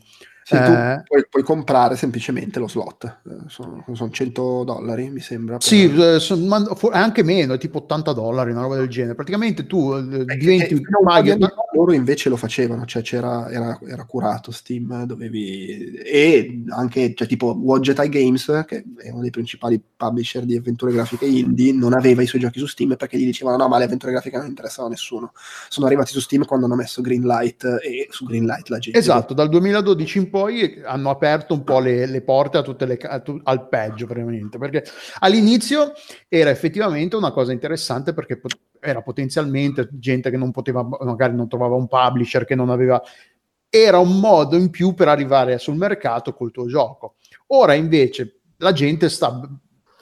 sta è diventato è fino a che punto posso arrivare per, per vedere se mi bloccano il gioco perché ormai no- tanta roba non è nemmeno un gioco sono eh, quello che asset flipping praticamente rubano le- gli asset dagli altri giochi beh, li buttano insieme un po' in- eh, e, e- e diventano un gioco. Era un po' di quello che- di cui ne abbiamo già parlato quando parlavamo del, di quelli che fanno uscire i giochi solo per, per così puoi ottenere le carte che poi puoi rivendere e, e via dicendo, quindi ti autofinanziavi, i giochi costavano tipo un cazzo e quindi vale- le, le- le carte che ottenevi valevano più del valore del gioco e quindi però loro ci spendevano talmente poco a farlo che comunque ci rientravano comunque nei costi.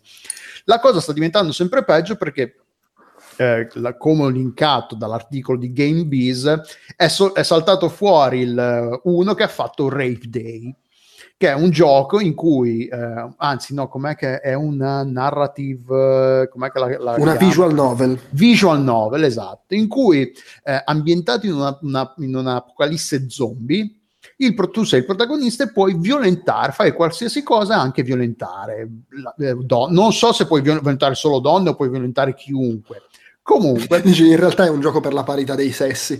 sì, no, vabbè, magari sì, cioè, però comunque il fatto che su Steam sia arrivato un gioco che si chiama Rape Day è abbastanza preoccupante. È preoccupante per svariati motivi, però Anche i zombie possono fare, leggo che anche i zombie possono, possono violentare a loro volta.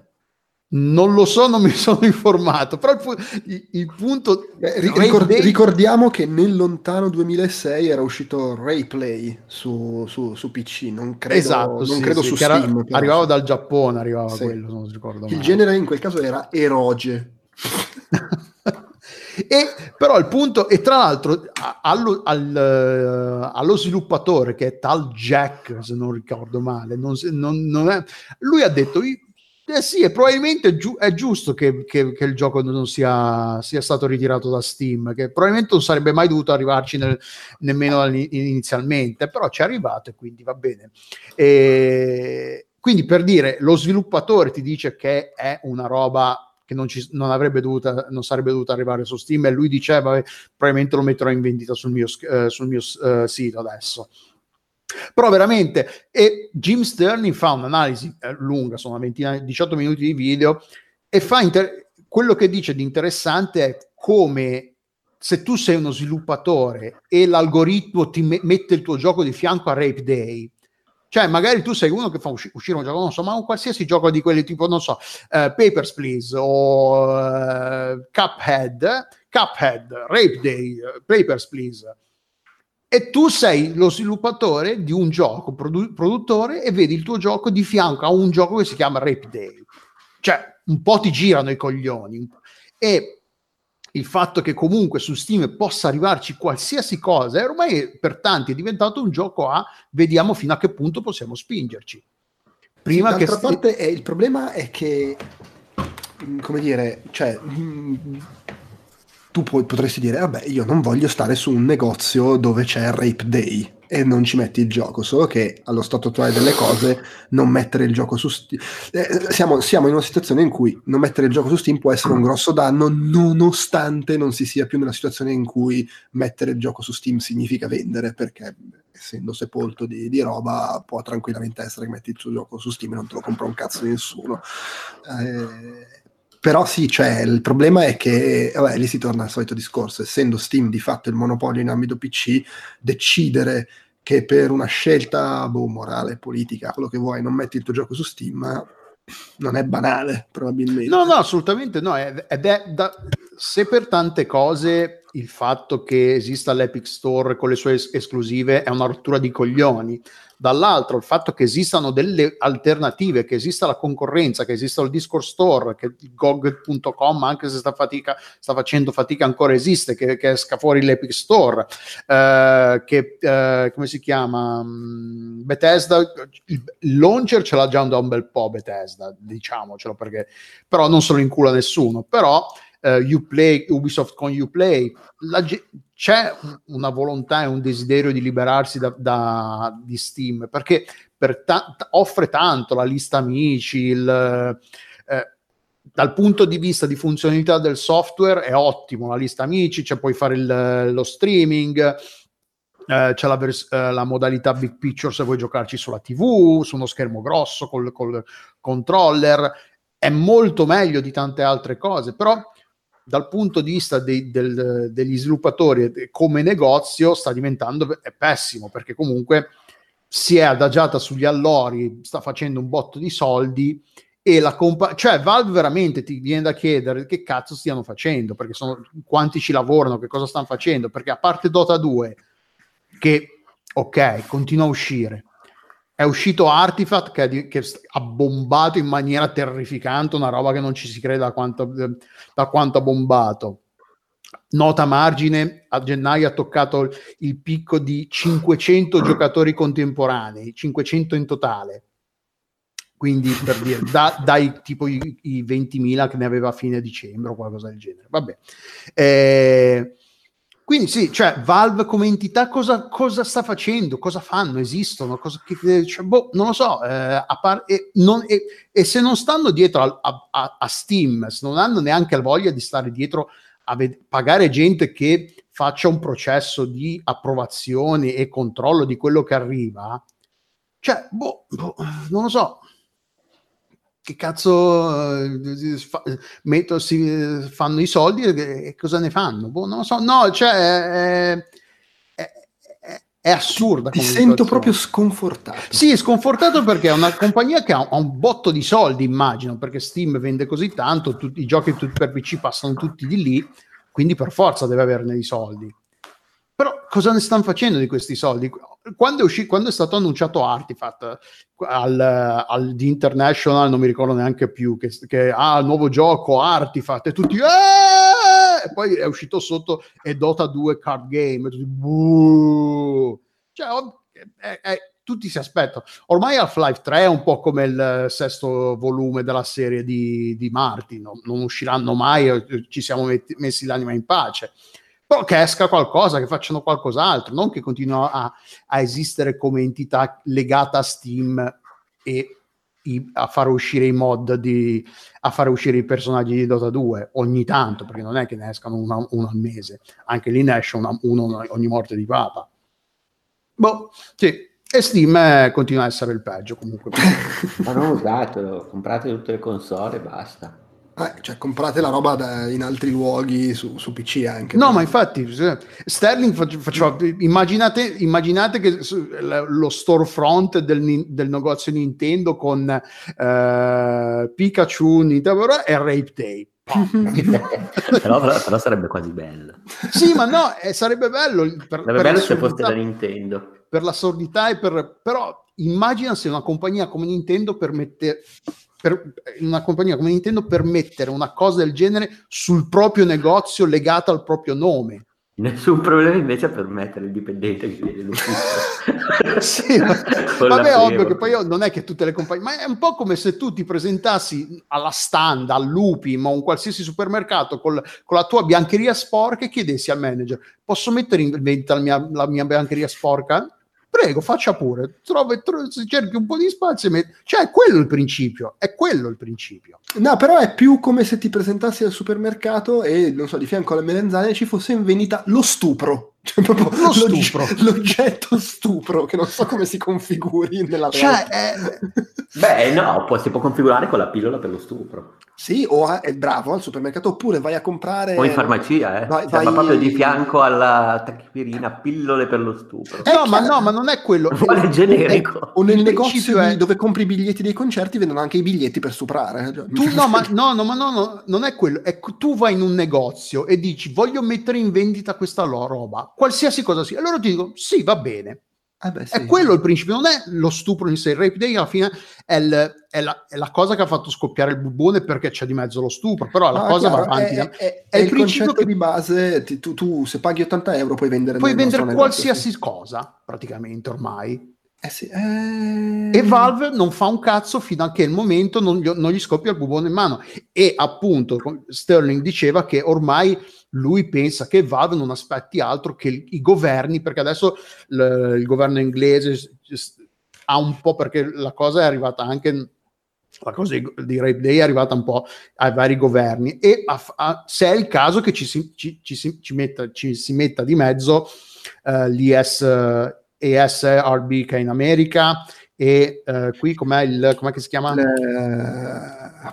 il PEGI? Il PEGI, sì. Quindi Perché che ci sia una... Tra l'altro questa una... cosa è, secondo me è quasi... Cioè nel senso il fatto che eh, siccome Valve non, non, si comporta in questa maniera, si rischia di arrivare alla situazione che il governo arriva e mh, mm, crea un visto censura e rompe i coglioni a cosa si può pubblicare, e poi alla fine, cioè, boh, nel senso, ma è, non, non, so quanto sia una cosa positiva. Senso, no, ma, infatti, ma, non lo è, però se continua a non fare, Valve continua a non fare un cazzo, a non prendersi le proprie responsabilità, qualcuno deve farlo al posto eh. suo. E a questo punto viene da pensare appunto che Valve non aspetti altro perché non, si vuo- non vuole prendersi le responsabilità, che è un po' la stessa cosa che fa Google. Non so se avete sentito il problema vero, di eh, divagazione velocissima. Eh, Google fa la stessa cosa con i commenti so- sul, uh, sotto i video. Praticamente è successo che una mamma posta video del figlio che fa ginnastica artistica sono be- bei video, uno dei, dei, canali gestiti meglio, una cosa bellissima, e a un certo punto Google cosa ha fatto? Ha demona- demonetizzato una marea di video di questa tizia qua, di questo canale che ha un, un discreto numero di subscriber, perché ci sono dei commenti, ci sono dei pedofili su YouTube che si vanno a fare le seghe gente, su, sui video dei bambini che sono assolutamente eh, innocui e innocenti. E, allora, e, e, la mamma è una di quelle che sta lì dietro ai commenti, li cancella, non è una che lascia, che, che, che è un liberi tutti, è uno dei canali meglio gestiti appunto per questo motivo. Google, piuttosto che dire no, a questo punto è un problema, banniamo i pedofili, cosa fa? No, demonetizza i, i video, così spinge i, i, gli autori dei content provider a a di, uh, disattivare i, i, i, commenti sotto i propri video così loro non si prendono la responsabilità, che è la stessa cosa che sta facendo Valve. Non si vogliono prendere la responsabilità di fare una cosa che potrebbe essere, appunto, come dici tu, eh, una forma di censura e quindi potrebbe essere vista come negativa dal pubblico, allora fanno, non fanno un cazzo fino a quando diventa, lo fa qualcun altro al posto loro e loro si, si lavano le mani e non si prendono le responsabilità. È lo stesso, eh, stesso identico eh, atteggiamento, secondo me. Eh, così ce lo teniamo, però mi sa. a, meno che non scatti la, la, la governite. E, e, invece cos'è sta roba dei Pokémon come vicini di casa? Che, che, tra l'altro probabilmente si collega all'argomento dopo delle molestie, comunque, dello stupro. Vedi, mi piace questa cosa. Eh, praticamente hai fatto un po' la cosa che dicevi prima dei, dei, de, de, del negozio Nintendo con i Pokémon presi fra lo stupro e le molestie online. No, questa invece è molto più, è molto più diciamo... Eh eh, leggera come cosa, perché praticamente ge- c'è, c'è, gente che si è lamentata perché aveva le, Pokémon, le, le, le palestre Pokémon nel Pokéstop vicino casa e c'aveva un via vai continuo di gente che gli rompeva i coglioni e hanno, hanno, fatto causa, adesso non mi ricordo se a Niantic direttamente o a Nintendo e quindi a Niantic, perché vabbè, c'è, c'è gente che gli passava sul giardino di casa, dietro, cioè certo punto se sei effettivamente vicino a un Pokestop famoso, a una, eh, è una rottura di coglioni. E quindi adesso eh, la, la, uh, la Corte ha dato ragione a, a, a questi qua e hanno, stanno, hanno imposto a Nintendo, a Niantic, una serie di regole, quindi praticamente uh, se qualcuno fa un, un si lamenta, Niantic dovrà fare 15, eh, entro 15 giorni dovrà comunque fare in modo che questi questo, queste lamentele siano risolte o comunque che si fia, faccia qualcosa, quindi o che si sposti il, il punto o che venga comp- completamente rimosso. Uh, le, i, i, proprietari di una casa uh, monofamiliare hanno diritto alla, rimoz- alla rimozione di uh, Pokestop e, e palestre entro 40 metri dalla propria proprietà 40 metri, eh, basta, eh, vai, dai, 40... fantastica. No, ma tu ci pensi, perché noi abita- in Europa c'è più il concetto di abitare in un, negli appartamenti, però se sei già in, in campagna, magari a casa tua, eh, e hai otto Pokémon, Pokéstop vicino a casa e cioè, continua- cioè alla fine... Ehm, Niantic deve mantenere, deve avere un database, un database di tutte le lamentele, se ci sono più di 10 persone che, che, giocano nello stesso posto, gli appare un messaggio che dice: Oh, fate i bravi. Esatto, sì. Però è una figata perché pensa che la palestra fosse, non lo so, in casa uh, di una specie, no, tipo Kovaschi di Gran Torino. C'è un personaggio così che tira fuori il fucile. E proprio pensa che meraviglia. Cioè, avete 10 secondi per uscire dalla mia proprietà. Ci sono comunque ragazzini con però, eh, cioè, è, è, è assolutamente. Ma, ma l'ultimo punto comunque è fantastico. Cioè, Niantic è obbligata a sue spese ad avere un, um, si dice una, un, un firm, un, uno studio indipendente che si occupi delle lamentele eh, con un limite, una, con, diciamo, impiegandoci al massimo tre anni. Eh, e se poi il giudice accetta, tutti, tutti quelli che por- hanno portato la lamentela si beccano mille dollari di, compensazione eh, di questa lamentela qua che, che è in corso. Cioè, povera Niantic. ma, tra l'altro, cioè, ma tra l'altro, scusa, è Niantic, è Nintendo e Pokémon Company niente? Boh, non lo so, adesso... Hanno non... dei avvocati molto più non so come sia la, la e probabilmente hanno, probabilmente hanno, un accordo con quelli di Niantic che gli hanno detto guarda noi vi paghiamo le spese mediche per le, le, flebo, le braccia rotte. legali insomma, sì, sì, a, no, ma Nintendo per queste cose sarà, saranno ma già l'idea di mettere un gioco così tra virgolette. Eh... Sì, sì, avranno fatto subito il contratto con eh, Nintendo e Pokémon Company non hanno detto niente. Ragazzi, noi vi facciamo fare il gioco di è Pokémon. Spigoloso, eh? È spigoloso perché potremmo comparire Pokémon nei campi di concentramento, tutte queste cose qua. No, ma poi c'è cioè, di base hanno detto noi vi facciamo fare il gioco con i Pokémon che manda la gente in giro. Ora, voi farete un sacco di soldi perché il gioco con i Pokémon. Noi non vogliamo sentire cazzi su cosa succede alla gente che va in giro. Sono cazzi vostri. Se succede capire uno che sta andando in bici, perché sono stati casi, mille casi con questa Sì, sì, gente investita. Investita, avete i cazzi vostri. Sì, sì, cazzi vostri. Noi, non vogliamo, non la nostra policy aziendale è lavorare 12, 15, 16 ore al giorno e non avere rotture di coglioni. le uniche persone che si devono, fa- che, li, si devono fare, che sono cazzi nostri se si fanno male in ai nostri giorni, sono quelli che lavorano per noi. Esatto, in quel caso hanno diritto delle spese mediche, ma in ufficio. Sì, esatto. Poi dipende, eh? cioè se sei Sakurai ti paghiamo le spese mediche, se sei lo stronzo che fa le animazioni... No, ma poi Nintendo, figurati, non ha messo in nessun Pokémon in, vicino all'azienda, cioè sono stati veramente No, ma probabilmente non, non è, ce ne sono. È tutto brasato, non c'è neanche il wifi. Secondo me non ce ne sono a Kyoto.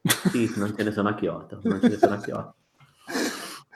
Uh, e chiudiamo, giustamente, dopo lo stupro ai Pokémon, le molestie. Bellissimo. Online, però, questo. eh, e allora. questo lo metto tra le segnalazioni perché non ho avuto il tempo di leggerlo, però è, è, è un'intervista a Tom Hollett, Hullett che lavorava per... Eh, no, era uno degli ex, eh, ha lavorato su Silent Hill, quindi immagino che sia quello che è uscito, quello che è stato sviluppato qui in Europa, che era quale? Era quello su PlayStation Eh, Downpour. 3 eh, Homecoming. Ah, Ah, due ne sono usciti. sì, sia Homecoming che Downpour, se non sbaglio, sono stati fatti Sì, in Europa. sì, in Spagna. Homecoming, sì, eh, eh, ha lavorato su Homecoming, dice. Sì. E... Perché invece l'al- l'altro va- era fatto da Vatra, che era tipo in Europa dell'Est, se non sbaglio. Sì. Vabbè, comunque. E vabbè, quindi racconta delle, delle- del- di come è stato insultato senza pietà sugli perché ovviamente la gente è sempre molto misurata e contenuta ne- nelle- nelle- quando si tratta di esprimere le proprie opinioni su un- uno sviluppatore. Che poi, vabbè, eh, c'è sempre questo- questa, questa cosa. Quando uno dice ah, Electronic Arts merda piuttosto che Activision vaffanculo e tutte queste cose qua, finché ti- ti- ti riferisci a entità impersonali alla fine, cioè, ovvio che devi... eh, Però quando tu, perché poi il punto di- dell'articolo è che lui è stato oggetto personalmente di eh, abusi, insulti e tutto il resto online e quindi diventa una, una cosa molto diversa. Eh, appunto a un certo punto viene- c'erano interviste su forum e di, gente, di gente che gli diceva chiedigli perché fa schifo why, ask him why he sucks.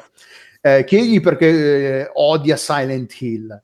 Eh, e quindi sì cioè, eh, è un, un, un, un, retroscena una racco- e lui è molto aperto nel, di come racconta queste cose il, il passato e di come poi ha superato tutto questa cosa qua. E... Però sì, no, l'ho, l'ho letto molto velocemente, questa è una di quelle cose che volevo leggere e segnalare, ma poi non ho avuto il tempo. Quindi sì, mettiamolo. Eh. Voi l'avete letto?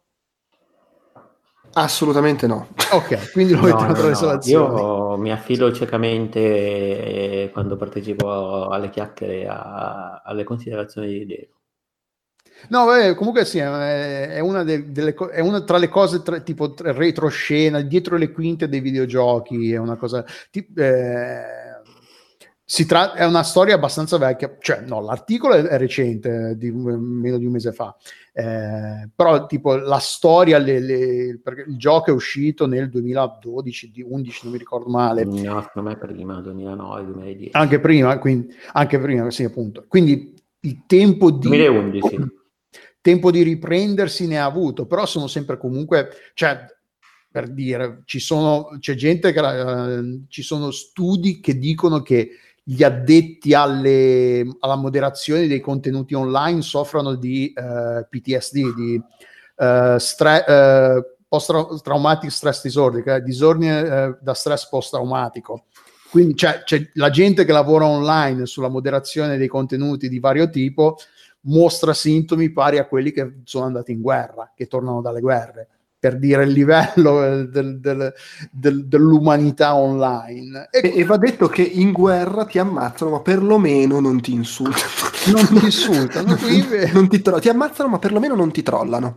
Esatto, invece eh, cioè, i sintomi sono più o meno gli stessi e quindi eh, c'è gente che lui racconta come si vive dopo aver subito so- e dovuto sopportare un- ah, trattamenti di quel tipo. Di quel tipo. Bene. e con questa... Beh, giustamente la gente rosica, no? Si parla di questi argomenti. Vabbè, io direi che su questo possiamo, possiamo chiudere. Eh, il podcast si... non solo la diretta, ma proprio il podcast si conclude qui. Non ci sono segmenti aggiuntivi registrati a parte, così lo segnalo. Un saluto a chi ci ha seguiti live. eh, Grazie. C'è ancora un po' di gente che, che ascolta, anche se la chat sia un po' spenta. Noto che comunque ci abbiamo due pollici su e un pollice giù. Grazie. Maledetti, chi è che ha il pollice giù?